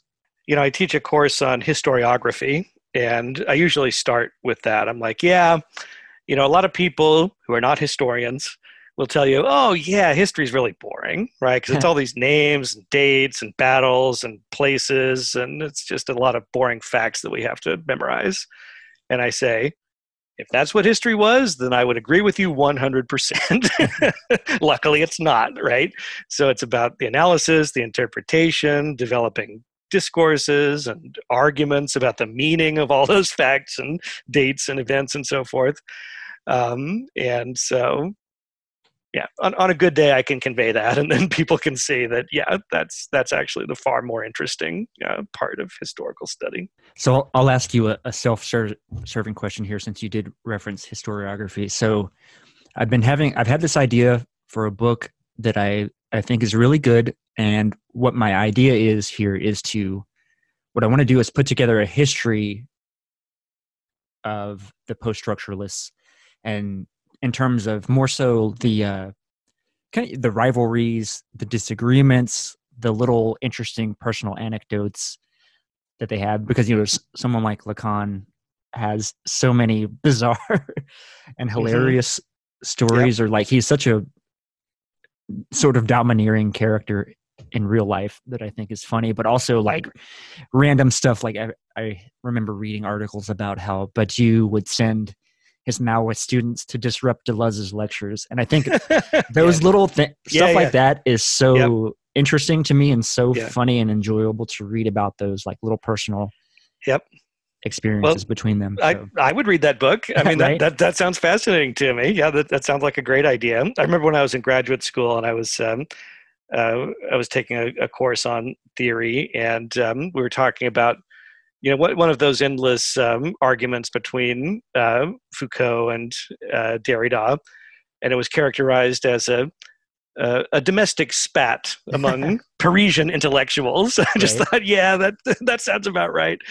Um, and yeah, I think I think there's a lot of that kind of stuff, and um, you know, it makes for a for a compelling narrative, right? Really um, I think it's um, and I'm sure that those stories could also be used to to shed light on their ideas as well, right? right? Because you know, generally when you have those kind of anecdotes and those tensions and debates and conflicts, you know, there's you know, it, it usually relates in some fashion to the the more philosophical kind right. of uh, of discourse that's that's going on at the same time. So, yeah, I, I think that would be a lot of fun. There's a there's some h- hilarious anecdotes about Lacan visiting Heidegger, and mm-hmm. I forget, forget it was like maybe they're driving in the car, and Lacan liked to drive fast, uh, and so he's like hauling ass in his car, and like uh, Heidegger's wife is like freaking out, and Heidegger's just kind of sitting there, and just stuff like that is so funny. And then uh, yeah. there's another story with them like uh, Lacan is going because he was a huge Heidegger fan actually, and uh, Lacan is like going on and on all this theory, and Heidegger's just kind of sitting there. you can't tell if he was even listening or yeah. or paying attention, no, according he, to the people in the room and stuff. He's busy projecting himself concernfully towards death, right? exactly. Heidegger, yeah. Um, but anyway, to get us back to, I guess, to wrap up the Invisibles kind of component of discussion, we talked a little bit about the sexual in the Invisibles, mm-hmm. which I think is definitely an interesting element of it, and I very forward thinking of of Morrison to to delve into that stuff, especially in the in the context of the early 1990s. I was curious if you had had any exposure to his other book, The Filth, which I think gets even more sexuality is even a far more uh, a huge topic of, of or focus of that book. I actually have not read that one, and um, it's kind of weird because I think I've read most of his other ones, but uh, somehow never got around to the filth. So, yep, I'm going to make a note. I definitely need to check that one out. It's very much it's it could be you know what I mean. It could have actually very well fit into the uh, the Invisibles. It's very much in that same mm-hmm. that same Morrison style, quite a bit in terms of the way that the characters operate and that kind of dualist, like the you know how in the Invisibles they'll kind of slip into the other uh, other type of reality. I forget even what, mm-hmm. what it's called off the top of my head, but it, it sort of has that same play, but yep. it's again the filth. So it's all this kind of grotesque sexual weirdness going on in typical Morrison fashion. Mm-hmm. So just kind of curious. Um, there's even like there's panels of the book where somehow these giant sperm are like the people are like the the panel is people running to escape these giant spermatozoa that are kind of floating through the air. yeah, that sounds like Morrison.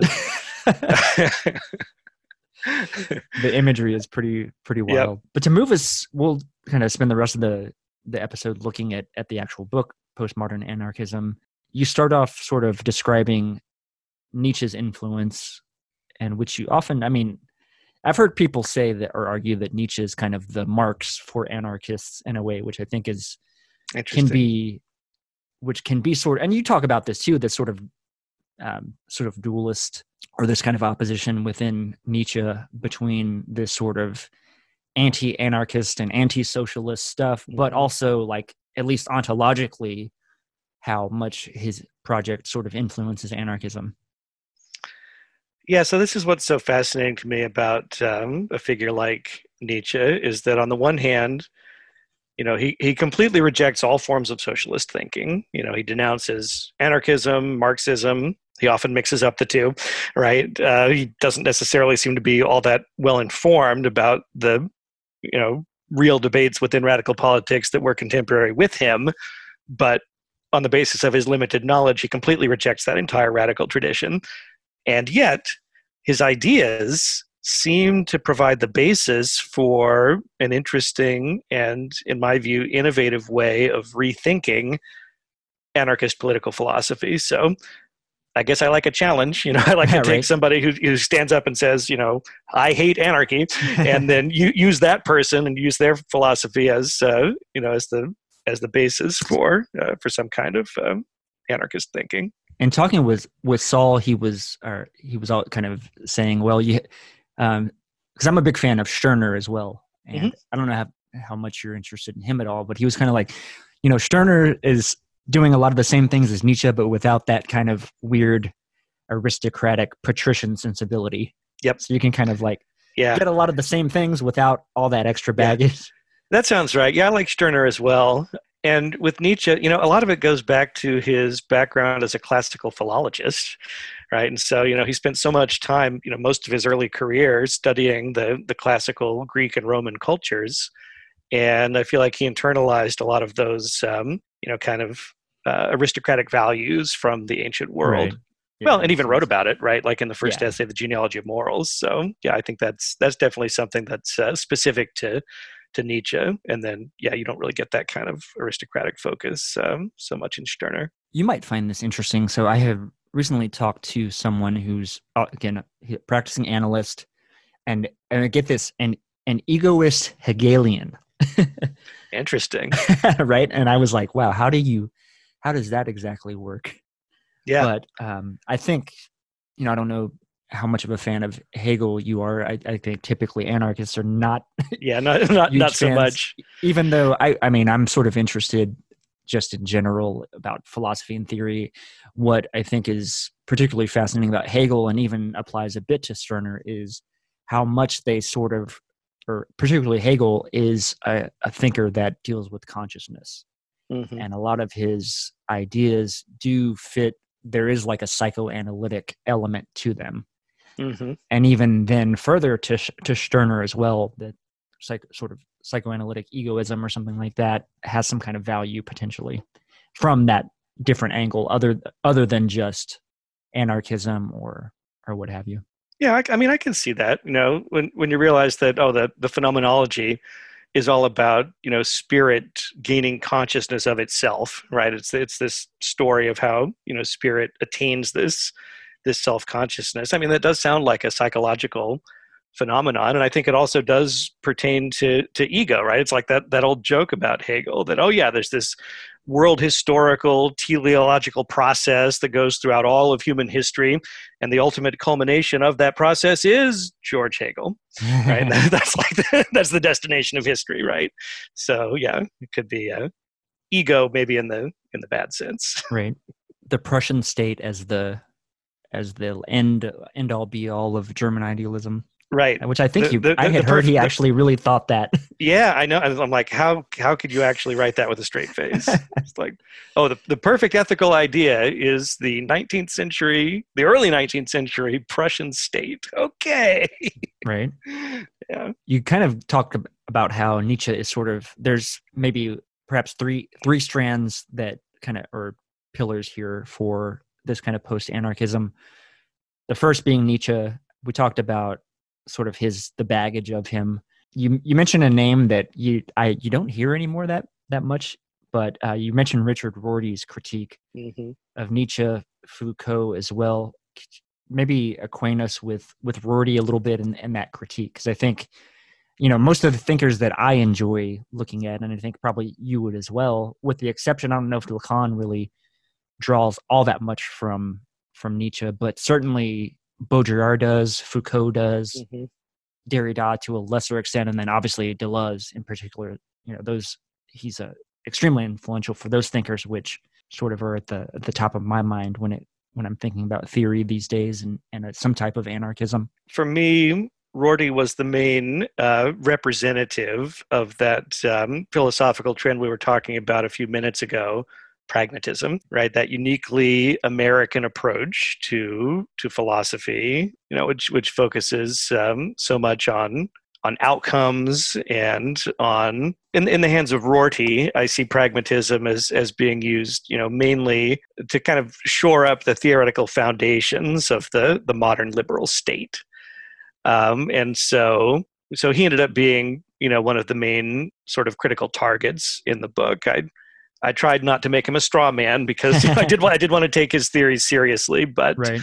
um, you know that was the it, it was basically the you know the the variety of um, postmodern thinking that I wanted to sort of position myself against uh, in that Right. book. It's funny. So one of the early texts, I don't even remember. I'd have to. I don't know how I would find this book, but I randomly found this little survey book that had Rorty was included among. It was the survey of postmodern thinkers that included Rorty, and I even remember thinking, you know, even some of his ideas weren't that bad. I mean, Mhm. in comparison to what we see today among like where liberalism is now, even Rorty seems a bit.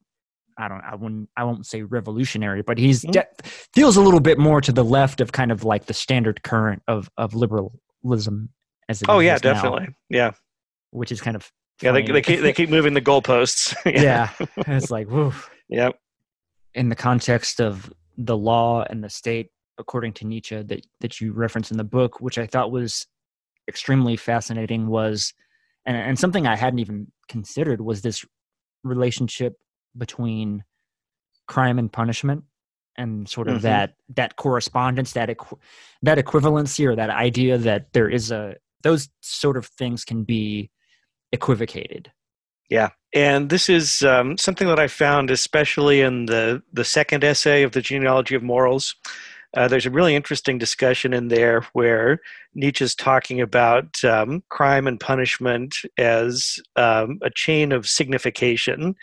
And, you know, he almost sounds like a post structuralist, avant la lettre, as they say, right? Like before the fact, um, uh, you know, talking about how, well, you know, somebody commits a crime and then there's a trial and they're convicted and they're, and they're punished and whatever but it's it's really just this this chain of of symbols and signifiers and there's there's no necessary connection between Right. the original crime and the punishment and um I just I thought that was such an interesting idea with obviously strong anarchist implications, right? Because that that really goes to the heart of the whole um, kind of um, judicial apparatus uh, that we have um, in the modern world, where you know we again, you know, it's based on this premise of rationality. We see humans as rational actors who are making, you know, reasonable decisions.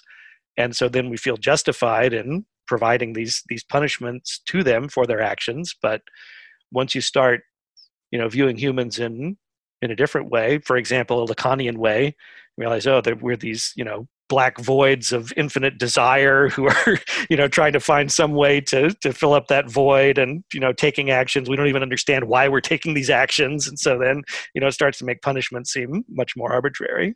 What I thought was really fascinating here, and I think there's a there's something here is this that same thing being applied to money and value, or you, you know what I mm-hmm. mean. I think there's a there's a greater logic of capitalism, or of even maybe just in rationalist modernity of that Yep. concept of exchange and equivalency through Yep. money or whatever. You know what I mean? Yeah. That, that sort of base, whatever that idea is, ultimately like impa- impacts both of those, whether it be economically or or with crime and punishment. Absolutely, and this is something else that's in the second essay of the genealogy. Uh, it's it's part of Nietzsche's uh, reading of Christianity, the idea that um, that we have a debt to our ancestors, and he uses this kind of quasi-economic language to talk about it, right? And so then um, this is his understanding of the, the crucifixion, right? Is that oh, the debt is paid off, right? That Jesus died supposedly for our sins, and so now you know that debt has been uh, has been paid off. Uh, but you know, then you you start thinking about it and wondering, wow, is it is it ever actually possible to pay off a debt like that, or you know, is it more like more like our national debt that's kind of like this permanent debt of of guilt or sin or what have you that actually never can be paid off. Uh, so I just I thought that was kind of an interesting way to to think about the relationship between different generations and how there might be some sense of obligation uh, to the past. It's sort of this oppressive element of of modernity too, to just kind of rely on this again it's that rationalist scientific approach that okay there must be an equivalent we can codify everything there you can you can uh, arrive at these equivalencies whether it be with yep. punishment or with money or whatever the case may be um, i did an anti-work episode uh, a few mm-hmm. weeks ago and that was kind of one of the big eye openers there you know things that you kind of again it's things that you automatically know or you've experienced but you haven't really thought about that in depth or you haven't really had the vocabulary to to think about them in this way was you know there's trying to equivocate you know someone let's say you cleaning your house right there's a difference between being hired to go clean someone's house and doing it yourself right?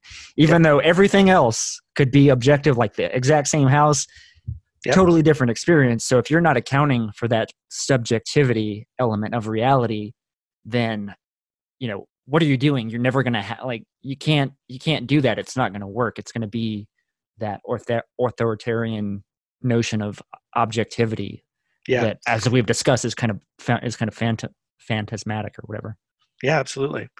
I mean this you know this to me is the fatal flaw of utilitarianism right? The utilitarians always said oh we can just measure everything. We can figure out how much pleasure or discomfort each thing will bring and then you know create our social policy accordingly. And so you know if that were actually true you should be able to say oh you know it causes me this much displeasure to have to clean my own house and this other person is willing to do it for this sum of money and so that's you know you can create this equivalence but it's there's no way for it to account for that subjective element right uh, that just doesn't fit into that kind of well right, that uh, what, what john stuart mill called the cold calculus of pain and pleasure yeah right. there's just no way to account for that strand two that you discussed in the book is brings up lacan mm-hmm. who again is is our is our king mob here.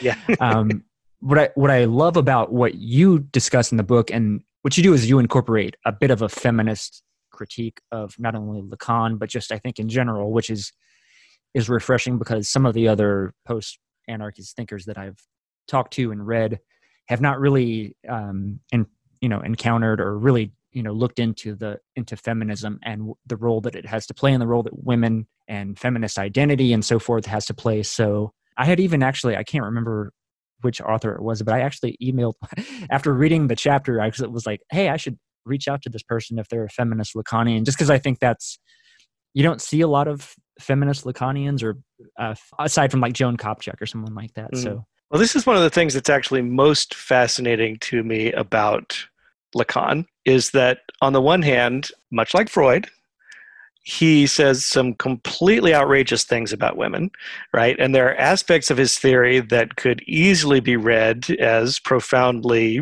reactionary or anti feminist. And yet, on the other hand, he's generated this very substantial interest among feminists, um, right. you know, go, going all the way back to the 1970s. Um, so, you know, you've got um, people like um, Kristeva, um, a little bit later, Judith Butler, Elizabeth Grosz. Um, you know, there's a number of pretty significant feminist theorists who've who found things of value um, in Lacan. And I mean, there's this whole tradition of kind of feminist Lacanian uh, film theory and film criticism Uh, you mentioned Todd McGowan earlier. He's he's working in this tradition, um, and so this is people like um, Laura Mulvey uh, back Oh, in yeah. the '70s who did some really important The work male on gaze, the, the male gaze, exactly. And that that's like a huge concept now, right? And people use that all the time.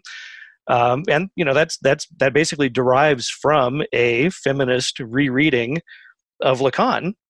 Um, or well, I've I've recently been doing some work on um, on horror films and especially the slasher film, and uh, so the the big book there is um, a great book with a wonderful title. Uh, Men, Women, and Chainsaws uh, by Carol Clover. Nice. And she introduced the concept of the final girl, right? The, Right. the Oh, woman yeah. character who gets to survive to the end of the film. Um, and, you know, again, it's this huge influential theory. Everybody talks about it all the time. And a great deal of that is based on, you know, this kind of radicalized um, feminist rereading of psychoanalysis. So, yeah, I think there's there's there's really a lot to it. Are you familiar with uh, Alenka Zupancic? I don't think so. She is, uh, I believe she's okay. She's from is kind of a contemporary of Zizek's, hmm Okay. and uh, just I mean, for your since you have an interest in this, uh, you might be interested in her book. Uh, it's what is sex? Mm. Because she's a Lacanian, Mhm. and I'm hoping I eventually do want to at least, if if nothing else, at least read the book. But I'd I'm hoping one day I can get her to come on the show and and discuss the book. But I don't know, just off the top of my head, I thought you might find that to be an interesting read. Yeah, I'll definitely check that out. Um, and I used quite a bit of uh, Zizek in my in my recent book. Yeah, I think he's a really interesting um, interpreter of Lacan. So you, you mentioned, for, forgive me if I'm wrong here, but there's a there's a bit of a discussion about how women are excluded from subjectivity, and I can't remember if that was in the context of Lacan specifically, in, in terms of theory, or if that was just a broader statement that you had made.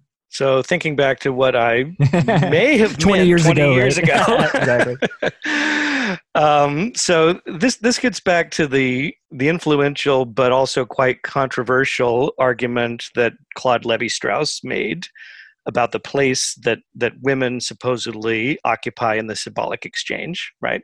Uh, this that uh, you know, according to Levi Strauss, in in the vast majority of traditional societies, such as tribal societies, women are basically treated as objects of exchange within the marital economy, right? That men create these kinship structures through the exchange of women. Um, and then in the 1970s, the cultural anthropologist Gail Rubin um, produced what I see as a devastating critique of Levi Strauss um, in an essay called "The Traffic in Women," where you know she basically articulated this, I think, very effective um, feminist critique of that uh, that theory. So, so you know, Rubin sort of started that process, and then other critics have have continued with that. You know, I think we've we've now got to the point where we we start to realize that oh, one of the unconscious effects of a lot of those traditional kinship structures which by the way still exist in the modern world right? Uh, one of the effects of those those structures is actually to exclude women from the position of subjectivity right? To treat them as objects and so even today i mean i know a lot of people don't use the traditional wedding ceremonies anymore but a lot still do Right. and so you have things like the father giving away the bride, right? So here's one patriarch who takes a woman who he sees as his property and gives her as a gift to another man who's aspiring to become a patriarch, right? And Oh, then he goes, yeah. you know, so uh, yeah, so it's and once you start thinking about that, you realize, wow, this is this is a problem, right? Uh, so I'm very interested in you know kind of uh, rethinking all of that stuff marriage relations kinship structures family structures and how you know all of that in a certain sense depends upon excluding women from the subject position and treating them as objects. And so then raises the obvious question what is to be done about this if anything? Here i see some potential for what we were talking about earlier where why not just exclude everybody from the position of subjectivity right? If we just kind of like remove that whole concept so that then no one has the, the privilege of being the coherent, stable, rational subject, well, I don't know if that's a perfect solution, but at least it might create more equality, right? So that then men would not have this, you know, special subject position that they could claim as their own. Is that related to Lacan's notion that I guess the the law of the father? Mm-hmm. Yep. Absolutely, because um, you know this is a crucial way um, in which these um, these kinship structures are constructed. Uh, by the way, uh, Levi Strauss and Lacan were good friends, as you may know, and borrowed each other's ideas. And so, uh, when Levi Strauss was talking about how this kinship structure works, uh, he made a big deal out of you know the thing that Lacan would call the law of the father, which is the prohibition against incest, right? And so that's that's basically what enables the entire system, according to Levi Strauss, right? There's this this rule which is fundamental and appears in almost every human culture. Uh, that's it's basically a rule of exogamy, right? That you have to find a sexual partner from outside of your immediate family. And the way that plays out in most kinship structures is, well, if you're a man, you have to go to a man who is from a different family than yours and you have to ask him for one of his women right? And then that becomes your wife and so that's how you can create your own family. Um, but yeah it all depends upon that um, that prohibition against incest. That's what you know drives the whole exogamous uh, structure of it. I do want to read you have a really good quote about uh, just backing up a bit. Uh, this is not exactly quite related to what you just discussed but you have a good quote from the book that i thought you articulated that idea well about how women are sort of excluded. And I'll read that now. To be sure, women, as understood by Irigaray as commodities who speak, who take themselves to market, can be seen as deeply subversive of the capitalist commodity exchange system. Mm-hmm. And so, to me, and um, you know, obviously, I'm drawing upon Luce Irigaray's work here. You know, to me, this this is one of the um, subversive potentials uh, that exists within this this deeply sexist uh, system of of kinship relations. Is that you know, if we, if we follow this line of reasoning through to its to its conclusion, well, we, we can end up concluding that you know that women might be simultaneously objects and subjects, which could be a fairly powerful position, right? That um, you know that yes they are even today often treated as objects of exchange but they also speak on their own behalf right? As Irigaray says they take themselves to market.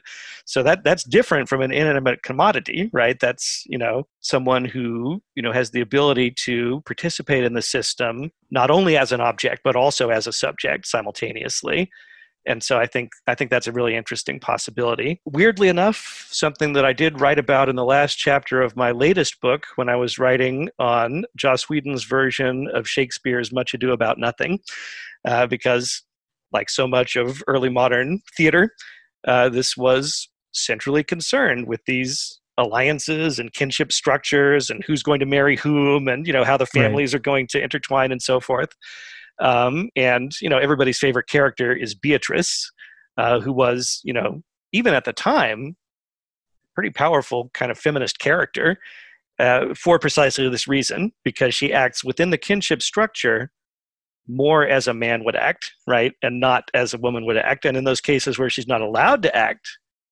the way that a man would act she actually makes that explicit Oh, that I were a man, she says. I would eat his heart in the marketplace. And, and Joss Whedon says this is the most important scene that Shakespeare ever wrote, right? Because here, here we have this woman who, you know, would normally just be trapped in this kinship structure where all the power resides with men and you know nothing is available to her and she rejects that right she won't actually put up with that and so she insists upon taking this kind of masculine power for herself i have a friend um, that has a really interesting approach to this sort of uh, men and women, feminism, uh, masculinity as sort of the way that masculinity is constructed as sort of like there are it's very it's it's regulated um so mm-hmm. it's more so a set of okay you a, a man cannot do x behavior yep. because that's unmanly right yep versus women don't women are a threat whenever they are approaching into that male territory of mm-hmm. you know how however men can behave as subjects which i thought was a really kind of fascinating way to, to think about it that i hadn't really figured out okay there's so much of these restrictions you know you know the the sort of tropes of don't cry or don't yep. you know don't show oh, emotion absolutely. or all yep. that sort of stuff that's prohibitive there's an interesting germ there of ideas to explore Oh, it's just fascinating. So, um, in recent years, I've become absolutely intrigued with the sociology of gender. Um, so, there's um, a pretty famous sociologist, um, R.W. Connell, transgender, originally male, now female. And so, and she's done some incredible work on on gender, how we how we define masculinity and femininity. And so Connell introduced this notion of hegemonic masculinity, right? So these, these are all the things that the dominant culture takes to be manly, right? Like, I don't know, you know, like being into cars and sports and, you know, all these kind of things. And I don't give a damn about sports. I never have, right? I'm, I'm not a good man in that sense. I'm not, I'm not masculine in that way, right? And so to me, it was just so liberating to realize, oh, all these things that my, you know, I, when I was growing up, my culture said, this is what it is to be a man that's only one version of masculinity, right. right. That's the dominant one. That's the one that has cultural capital, but it's not the only game in town, right? And so Connell talks about these other versions as well. There's a there's a complicit masculinity that kind of plays along with the hegemonic one.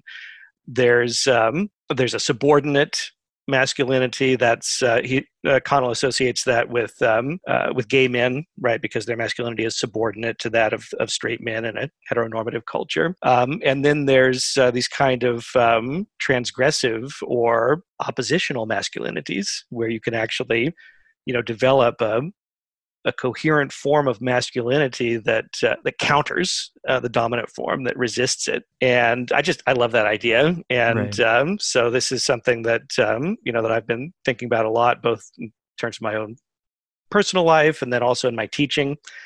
Uh, in addition to history i teach women's and gender studies.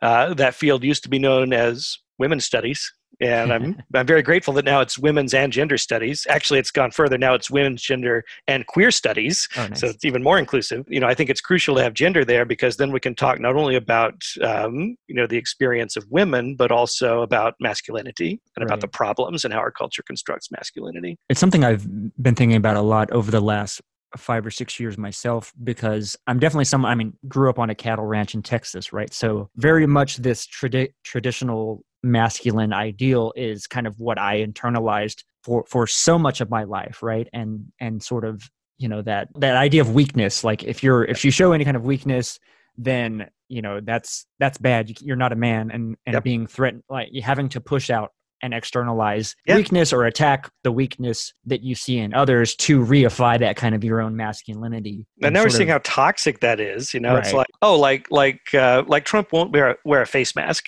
yeah. right? Because because that might suggest that he's unmanly or that he's weak somehow, right?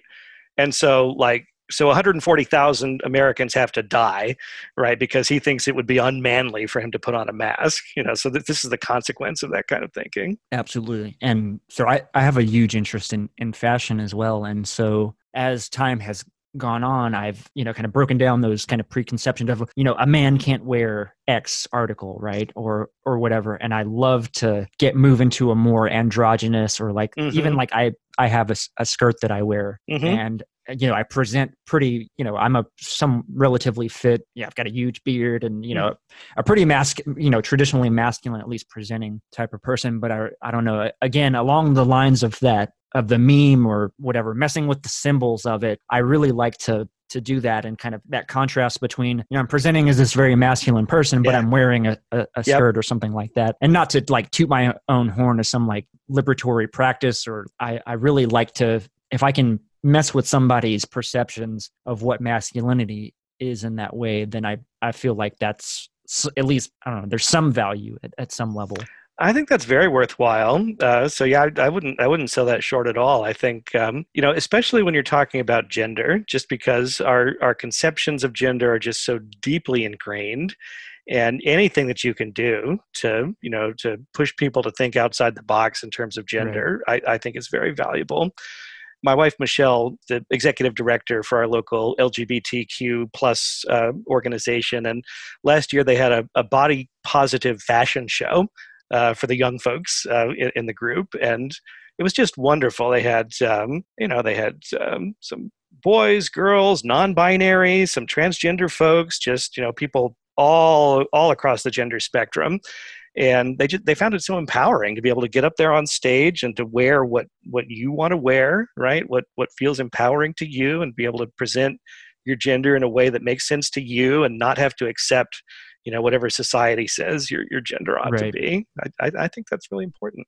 It is very funny to me how and i for a while i did customer service for like a fashion adjacent kind of company and the responses so we, there would be ads on social media whether it be like facebook or something and Mhm. it's like an outfit and you know it's like a, a plaid shirt and some dark jeans and some you know boots or something that people are like oh that that's gay or that's effeminate or that's something like that and i would just be like wow Yeah. so people a- attach themselves to these notions Yep. like that so intimately it's so bizarre to me and just i get so frustrated with that I know they, they, they see a plaid flannel shirt and they think butch lesbian. Right, yeah, it was- like right, not- right away. I don't like- even know if they were thinking that. It was just like, I mean, these. This is like not the most. You know what I mean? This is not the most. This is not andro. This is like what? This is like someone workwear. You know what I mean? Mhm. It's, it was so bizarre to me how how people kind of hold those identities that are fed to us so tightly and, and consider them so you know to have so much purchase in, in the real.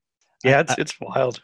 Yeah it's just and so one one thing i've i've realized um in in recent years is just my gender seems to be such a big deal to other people. Right. and i'm like you know why why is it that other people care so much about what my gender is right or about how i choose to express it? You know even, even with the pronouns you know what's interesting to me about the pronouns is pronouns are words that that other people use for us right yeah. I mean, we we don't we don't use our own pronouns, right? Uh, you know, when we're talking about ourselves, we say "I," which is the same for regardless of your gender, right? Right. So it's it's the words that other people use, and um, people seem very invested in this. It's They like really do. you, they really do. It's like, you know, what what what makes you think that you have the right to decide what pronoun you're going to use for me? Right. yeah.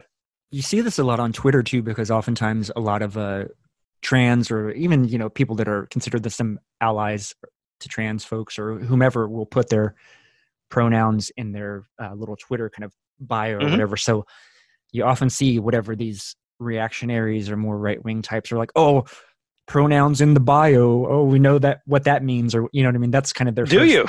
yeah. thing to attack Mhm. uh, I even there was one person that had commented they were something like oh something about oh you can't use these these made up pronouns and I was kind of like oh buddy Ma- yeah, made made up like oh I don't know like all language is made up.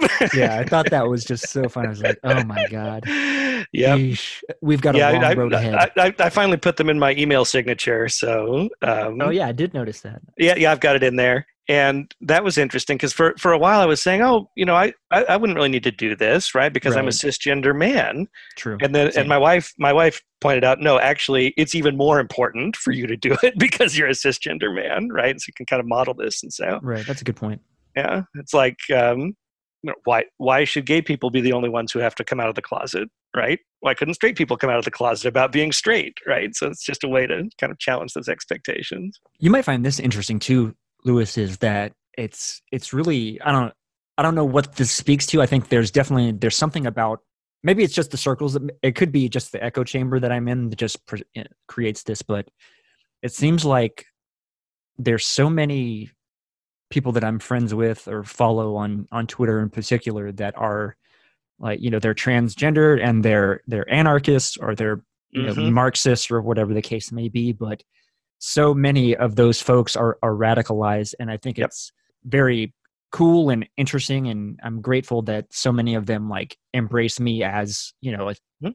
a cis man that you know Yeah. we're we're friends and we can interact and there's Yep. no like uh animosity between us i don't know I, I think that's so cool and that's i think that speaks to something about anarchism or the value within it that that the the sort of oppression or the what these what these folks experience is a more direct i guess way that this this whole kind of forced identity whether it be as a consumer or you know gender or whatever the case may be like these these external identities that come to control us more than than you know function as some sort of like you know practical way of operating in the world which i think a lot of people assume without realizing oh you know all all pronouns are made up right Yep, yep, yep.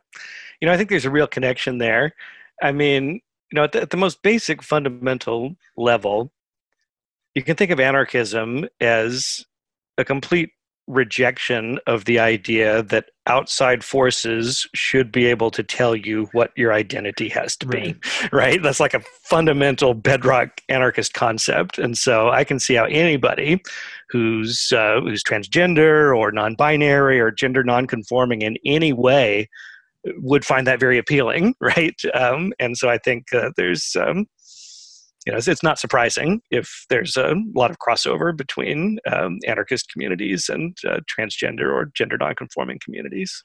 to jump back to the book, the I believe the third the third strand that you reference in the book was was Weber, who I think often gets you don't hear about Weber that much these days. I think Mm-mm. actually Andrew Koch did mention Weber a little bit, but uh, I'm kind of curious why you decided to reference Weber as part of the post anarchism book because I I don't think that's a connection that most people would. Yeah, I'm I'm trying to remember too. um, Sorry, and I'm, no, that's okay. I'm, we'll so have to I'm- get you I that. think- if I get you the key drug, will you? uh, will you yeah, then remember? then the signifier will collapse into the signified, and it will all become clear. um, so uh, you know, I I think what I was trying to do there is to set up some kind of broad context for the for the Baudrillard discussion. Ah, gotcha. and so I was I was going back to some of them, you know the the early um, uh, sociologists, people who you know originally started developing these theories of uh, of symbolic exchange and so on. So I think I think that's how Weber and Durkheim and those guys um, got in there.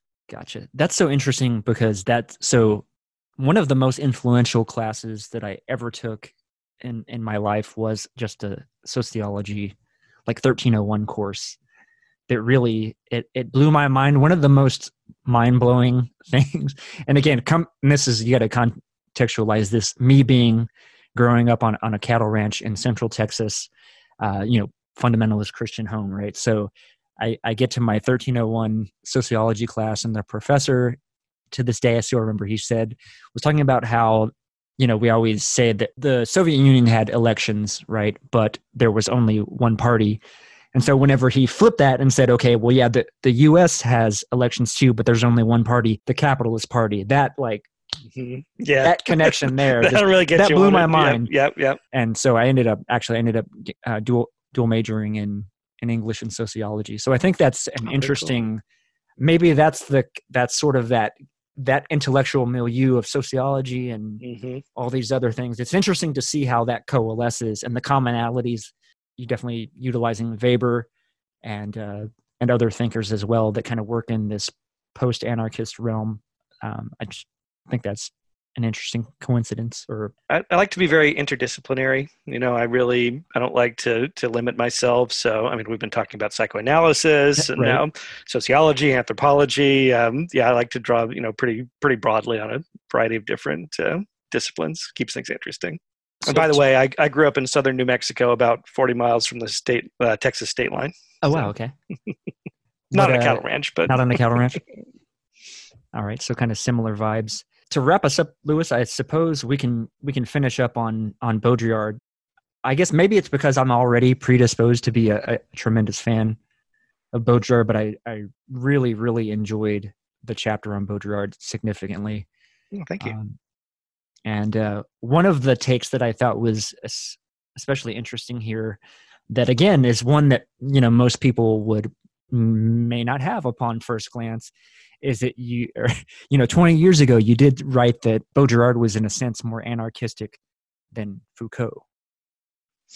Yep, I did. You're right. I, I went back and looked at the book, and yeah, you, you're right. I did say that. So it's just one of those embarrassing comments that comes back to haunt you decades later.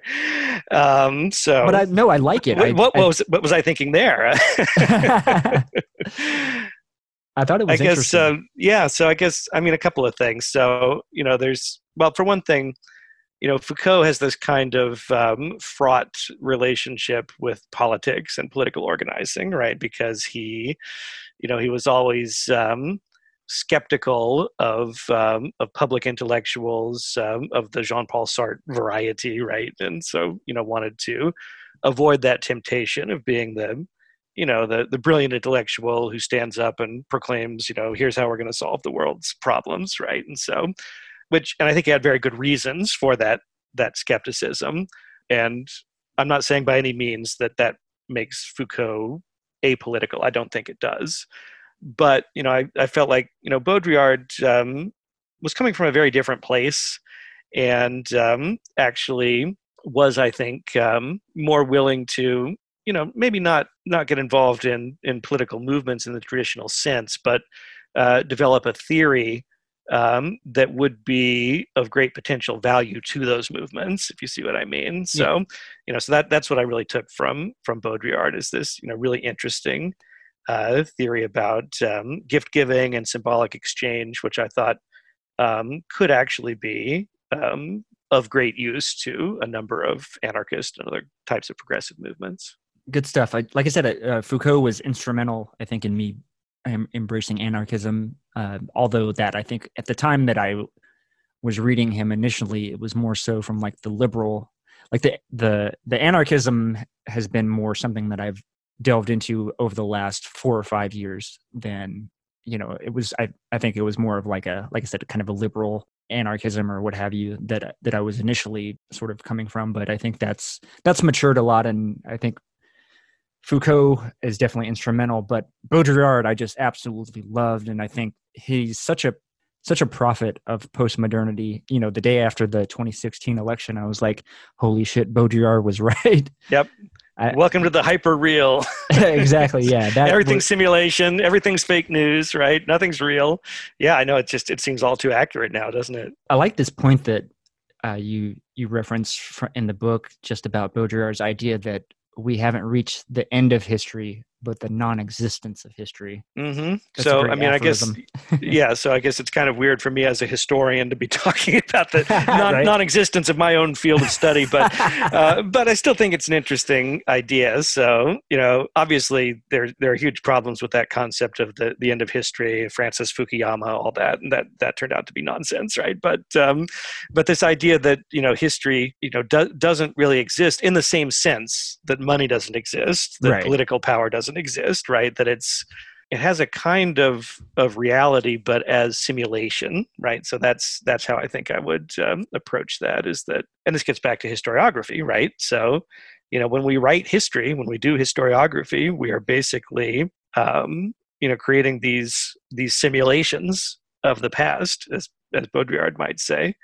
And so, I think it's useful to recognize, you know, this this simulation it's not how the past really was, right? It's not how, you know, I, t- I teach my students about um, Leopold von Ranke and the empiricist school of history. And, you know, Ranke said, oh, we have to tell the past wie es eigentlich gewesen, as it actually was, right? right. And so we talk about the problems with, with that approach. So, you know, I think if you instead of doing that, if you you know take this more kind of Baudrillardian approach and say, okay, I'm just going to write an interesting simulacrum of the past, right, that might reveal to us something of of what happened in the past. You know, that I think is still potentially valuable, and um, I think it could be a, a kind of uh, fun and provocative way to write history. Sort of like the approach he takes in what it was, uh, what the Gulf War did not take place, I believe, mm-hmm. is yep. the actual title. Yep, uh, the, the year 2000 already happened before the year 2000, right? And the Gulf War didn't take place. Yep. Yeah, he had a few pieces like that. Uh, yeah, kind of late in his career. This may be unfair again to put you on the spot with, but I'm kind of curious. You do reference Bataille a bit in mm-hmm. in terms of I think more so Bataille. I think is someone that Baudrillard draws from mm-hmm. significantly. Mm-hmm. And I think in particular the the Accursed Share, which I haven't read and I haven't delved much into Bataille. Do you, what what value do you see for Bataille or at least maybe go into a little bit about how mm-hmm. how um, Bataille influenced Baudrillard. So that that book, The Accursed Share, was just a breath of fresh air for me, and um, it it actually gets back to what we were talking about earlier with right, scarcity.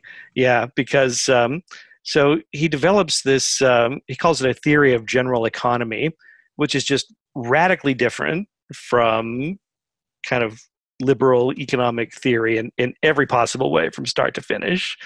And so, you know, whereas um, liberal economics starts out with the assumption of scarcity and then uses that as the justification for markets and all the rest of it, Bataille starts out with the assumption of great abundance. And so then his whole thing is, oh, you know, we, we have this great abundance of, of wealth. And so what we have to figure out is, um, is, is how to use all of that up.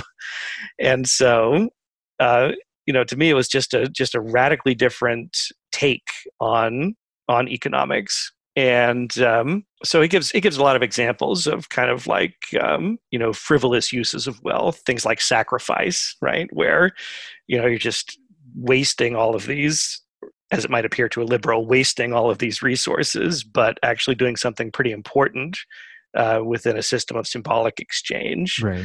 Uh, so I just thought it was such a such a unique and different way of um, of thinking about an economy. Definitely. And since so much of Baudrillard's stuff is about symbolic exchange, and as you say, he does draw upon uh, some of those ideas from Bataille. Scarcity of information was a kind of a bullet point that I thought was kind of inspiring, and it actually literally got you know I mentioned that earlier how it started to make me think about how, and I sort of had the germ of this idea earlier about how markets are not regulating prices they're regulating desire Mhm. i think because of this section in the book that i was kind of like oh that's a and again it's it's oftentimes these things that you kind of feel instinctually or in your gut or you know what however Mhm. you want to articulate it but when you get that when you can see the vocabulary that kind of drives it home you're like it's that light bulb coming on Yep. it's so so interesting and I love that feeling. right we talked about uh, oh another element here from the baudrillard chapter that i thought was quite interesting. Um, and again i'm putting you on the spot a little bit is about how how important humanism is to capitalism and this sort of consumer society. Hmm Yeah, because that that humanist subject, you know, that that humanist concept um, of of the the person understood as a you know a rational economic agent who's making choices within the marketplace. That that's what drives the whole system, right? That figure is crucial uh, to the whole system, both in terms of of production on the labor side, but also in terms of of consumption.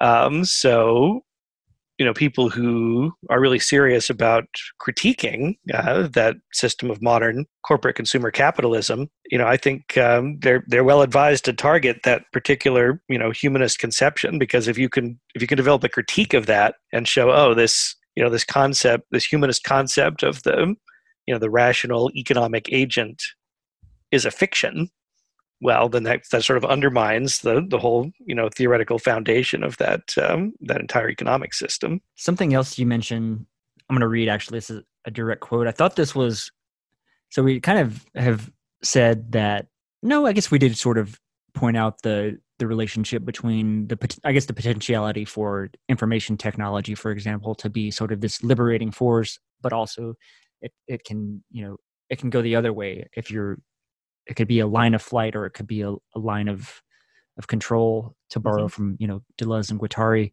But I thought this, this was a great line uh, from the book is the more these political, social, economic, political, social, economic systems advance towards their own perfection, the more they deconstruct themselves. And I think this is a really interesting passage because I feel like you can see this operating so clearly within our current world that sort of tension between these two but you feel like it feels like the more deterritorialized things are heading that way even if they're continually getting recuperated or reterritorialized by capital it's like there is maybe this move towards something more more fragmented and less less controlling and less authoritarian or more novel. But again you know things can break either way but there is at least some kind of space and it feels like we're on the precipice of you know a, a totally new paradigm potentially when it comes to civilization or society or Mhm. however you want to you know articulate it. Yeah you know I, I like systems that break themselves and then put themselves back together again.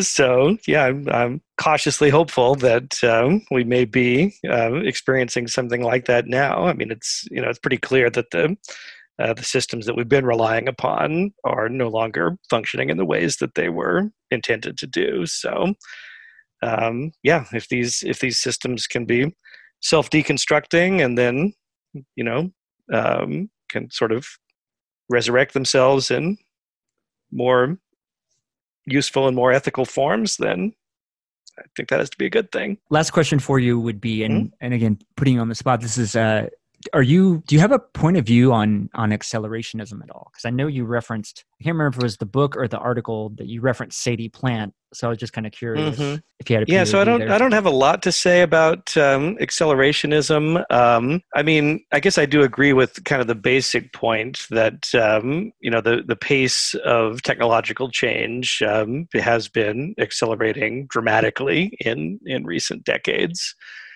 Um, I'm skeptical of the notion that we might be able to control that process. Um, I think it's largely Right. beyond uh, human control. Um, and I also think it's very difficult or maybe even impossible to to predict how that process is going to develop in the future. So I feel like sometimes accelerationism, you know, has this kind of implicit teleology where they're saying "Oh, we're accelerating towards this particular Right. thing or you know it's going in this particular direction. I don't think we really can know that.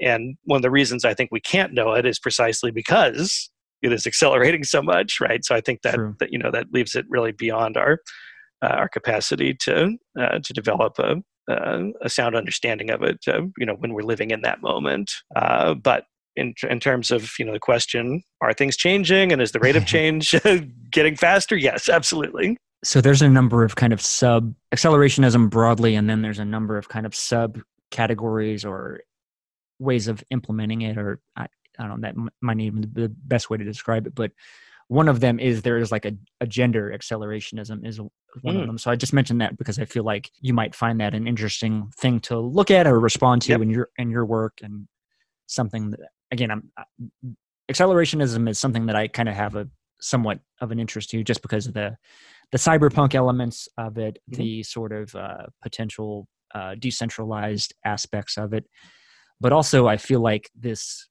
there is something going on as far as and maybe this isn't even really accelerationism itself is just a more a theory of of capital and the way that it's evolved is you know we talked earlier about the way that you know there are transactions within apps or video games hmm in the context of desire. But thinking about that from like the from a p- point of view of exchange and how like the way that that sort of that sort of devel- development is has uh, has evolved because you have maybe like what the credit card came out in the 1970s somewhere. Um, and then so that is sort of that uh, maybe an inflection point for that acceleration for these because transactions can be made without cash. So even just physically in physical space the the exchange is is speeding up right? And then as that progresses then you have the internet and before we had before we had mobile apps and so forth buying buying things online going on amazon.com from your home computer that's again that's speeding up that process of transaction and exchange. And now that we have the mobile phone that enables even because you're on the go and you can you don't have to wait till you get home or you see that product you buy it directly from your phone. And how that because that is a material force of society or culture or what have you that speed is doing something. It's having an impact on our on our cultural and our systems of whether it be political economy or, or what have you there's definitely like that the speeding up of that is really even just kind of kind of completely wiped out liberal kind of liberalism's ability to to control it or to to manage it even at a at a most you know at a very basic level Yeah, that sounds accurate. Um, I mean, I, I feel like, well, you know, if you just look at the kind of stumbling way in which modern liberal states try to regulate or even to comprehend the new technologies, right? It seems like they're always several steps behind uh, each each new technological development. So, yeah, you know, to me that says, well, you know, a lot of these political structures are themselves um, probably fairly outdated now and you know yeah maybe it made sense or it was capable of dealing with um, you know the the kinds of technologies that were developing in the 19th century or the early 20th century but yeah they they seem to have lost control over these um, you know rapidly accelerating kind of uh, postmodern information technologies that we have now. And it's hard to see them um, you know ever being able to to regain that control. Right. And i think that's that's kind of what i'm getting at in terms of in terms of how that sort of deterritorialization reterritorialization process is progressing towards these more sort of fragmentary um, less monolithic forms.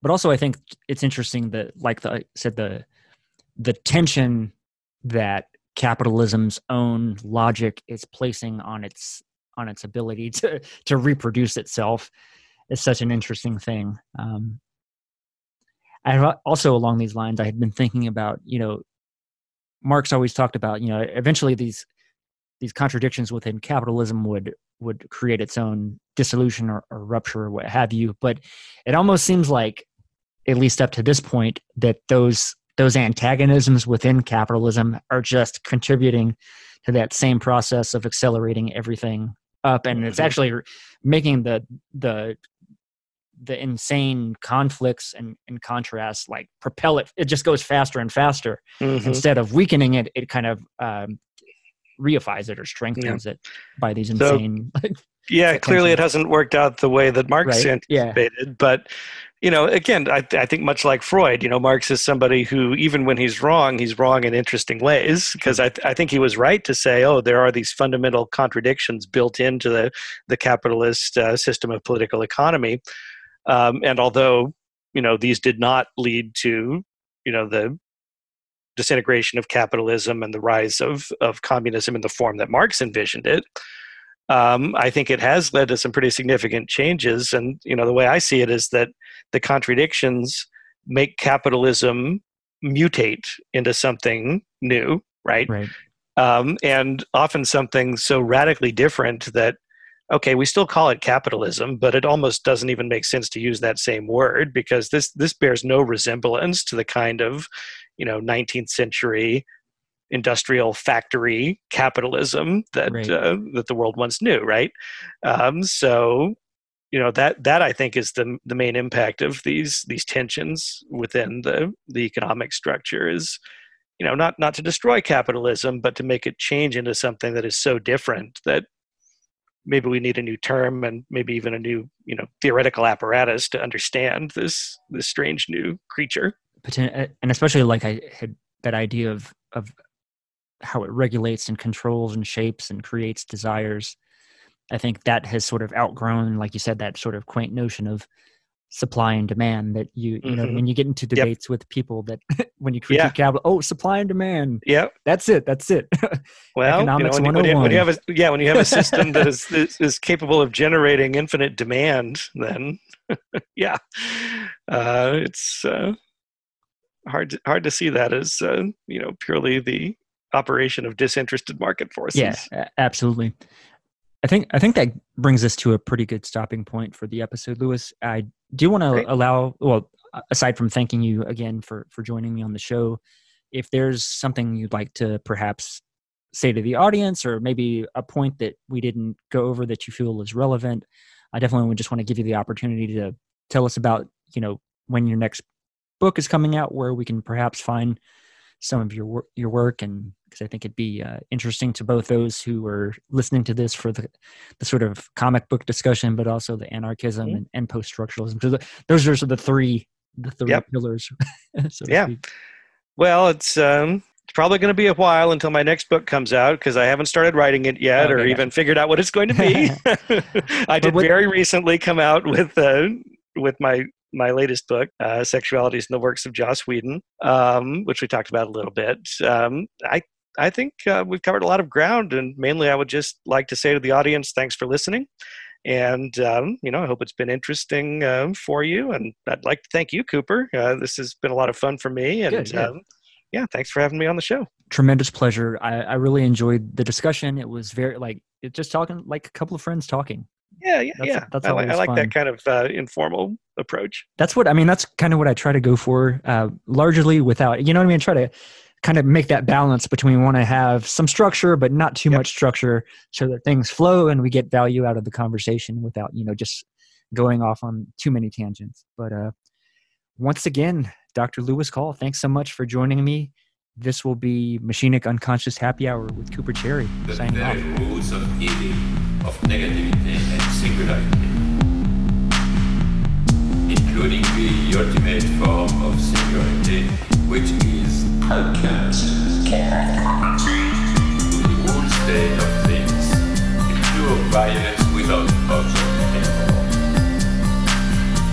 This is the typical violence of information.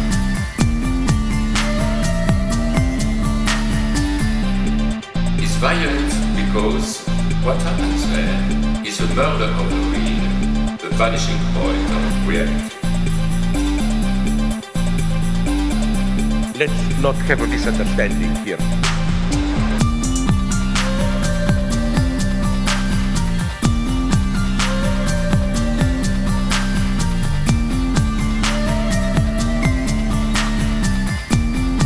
What I meant is the following. With nothing left but recycled, whitewashed, lobotomized people as in uh, Clockwork Orange.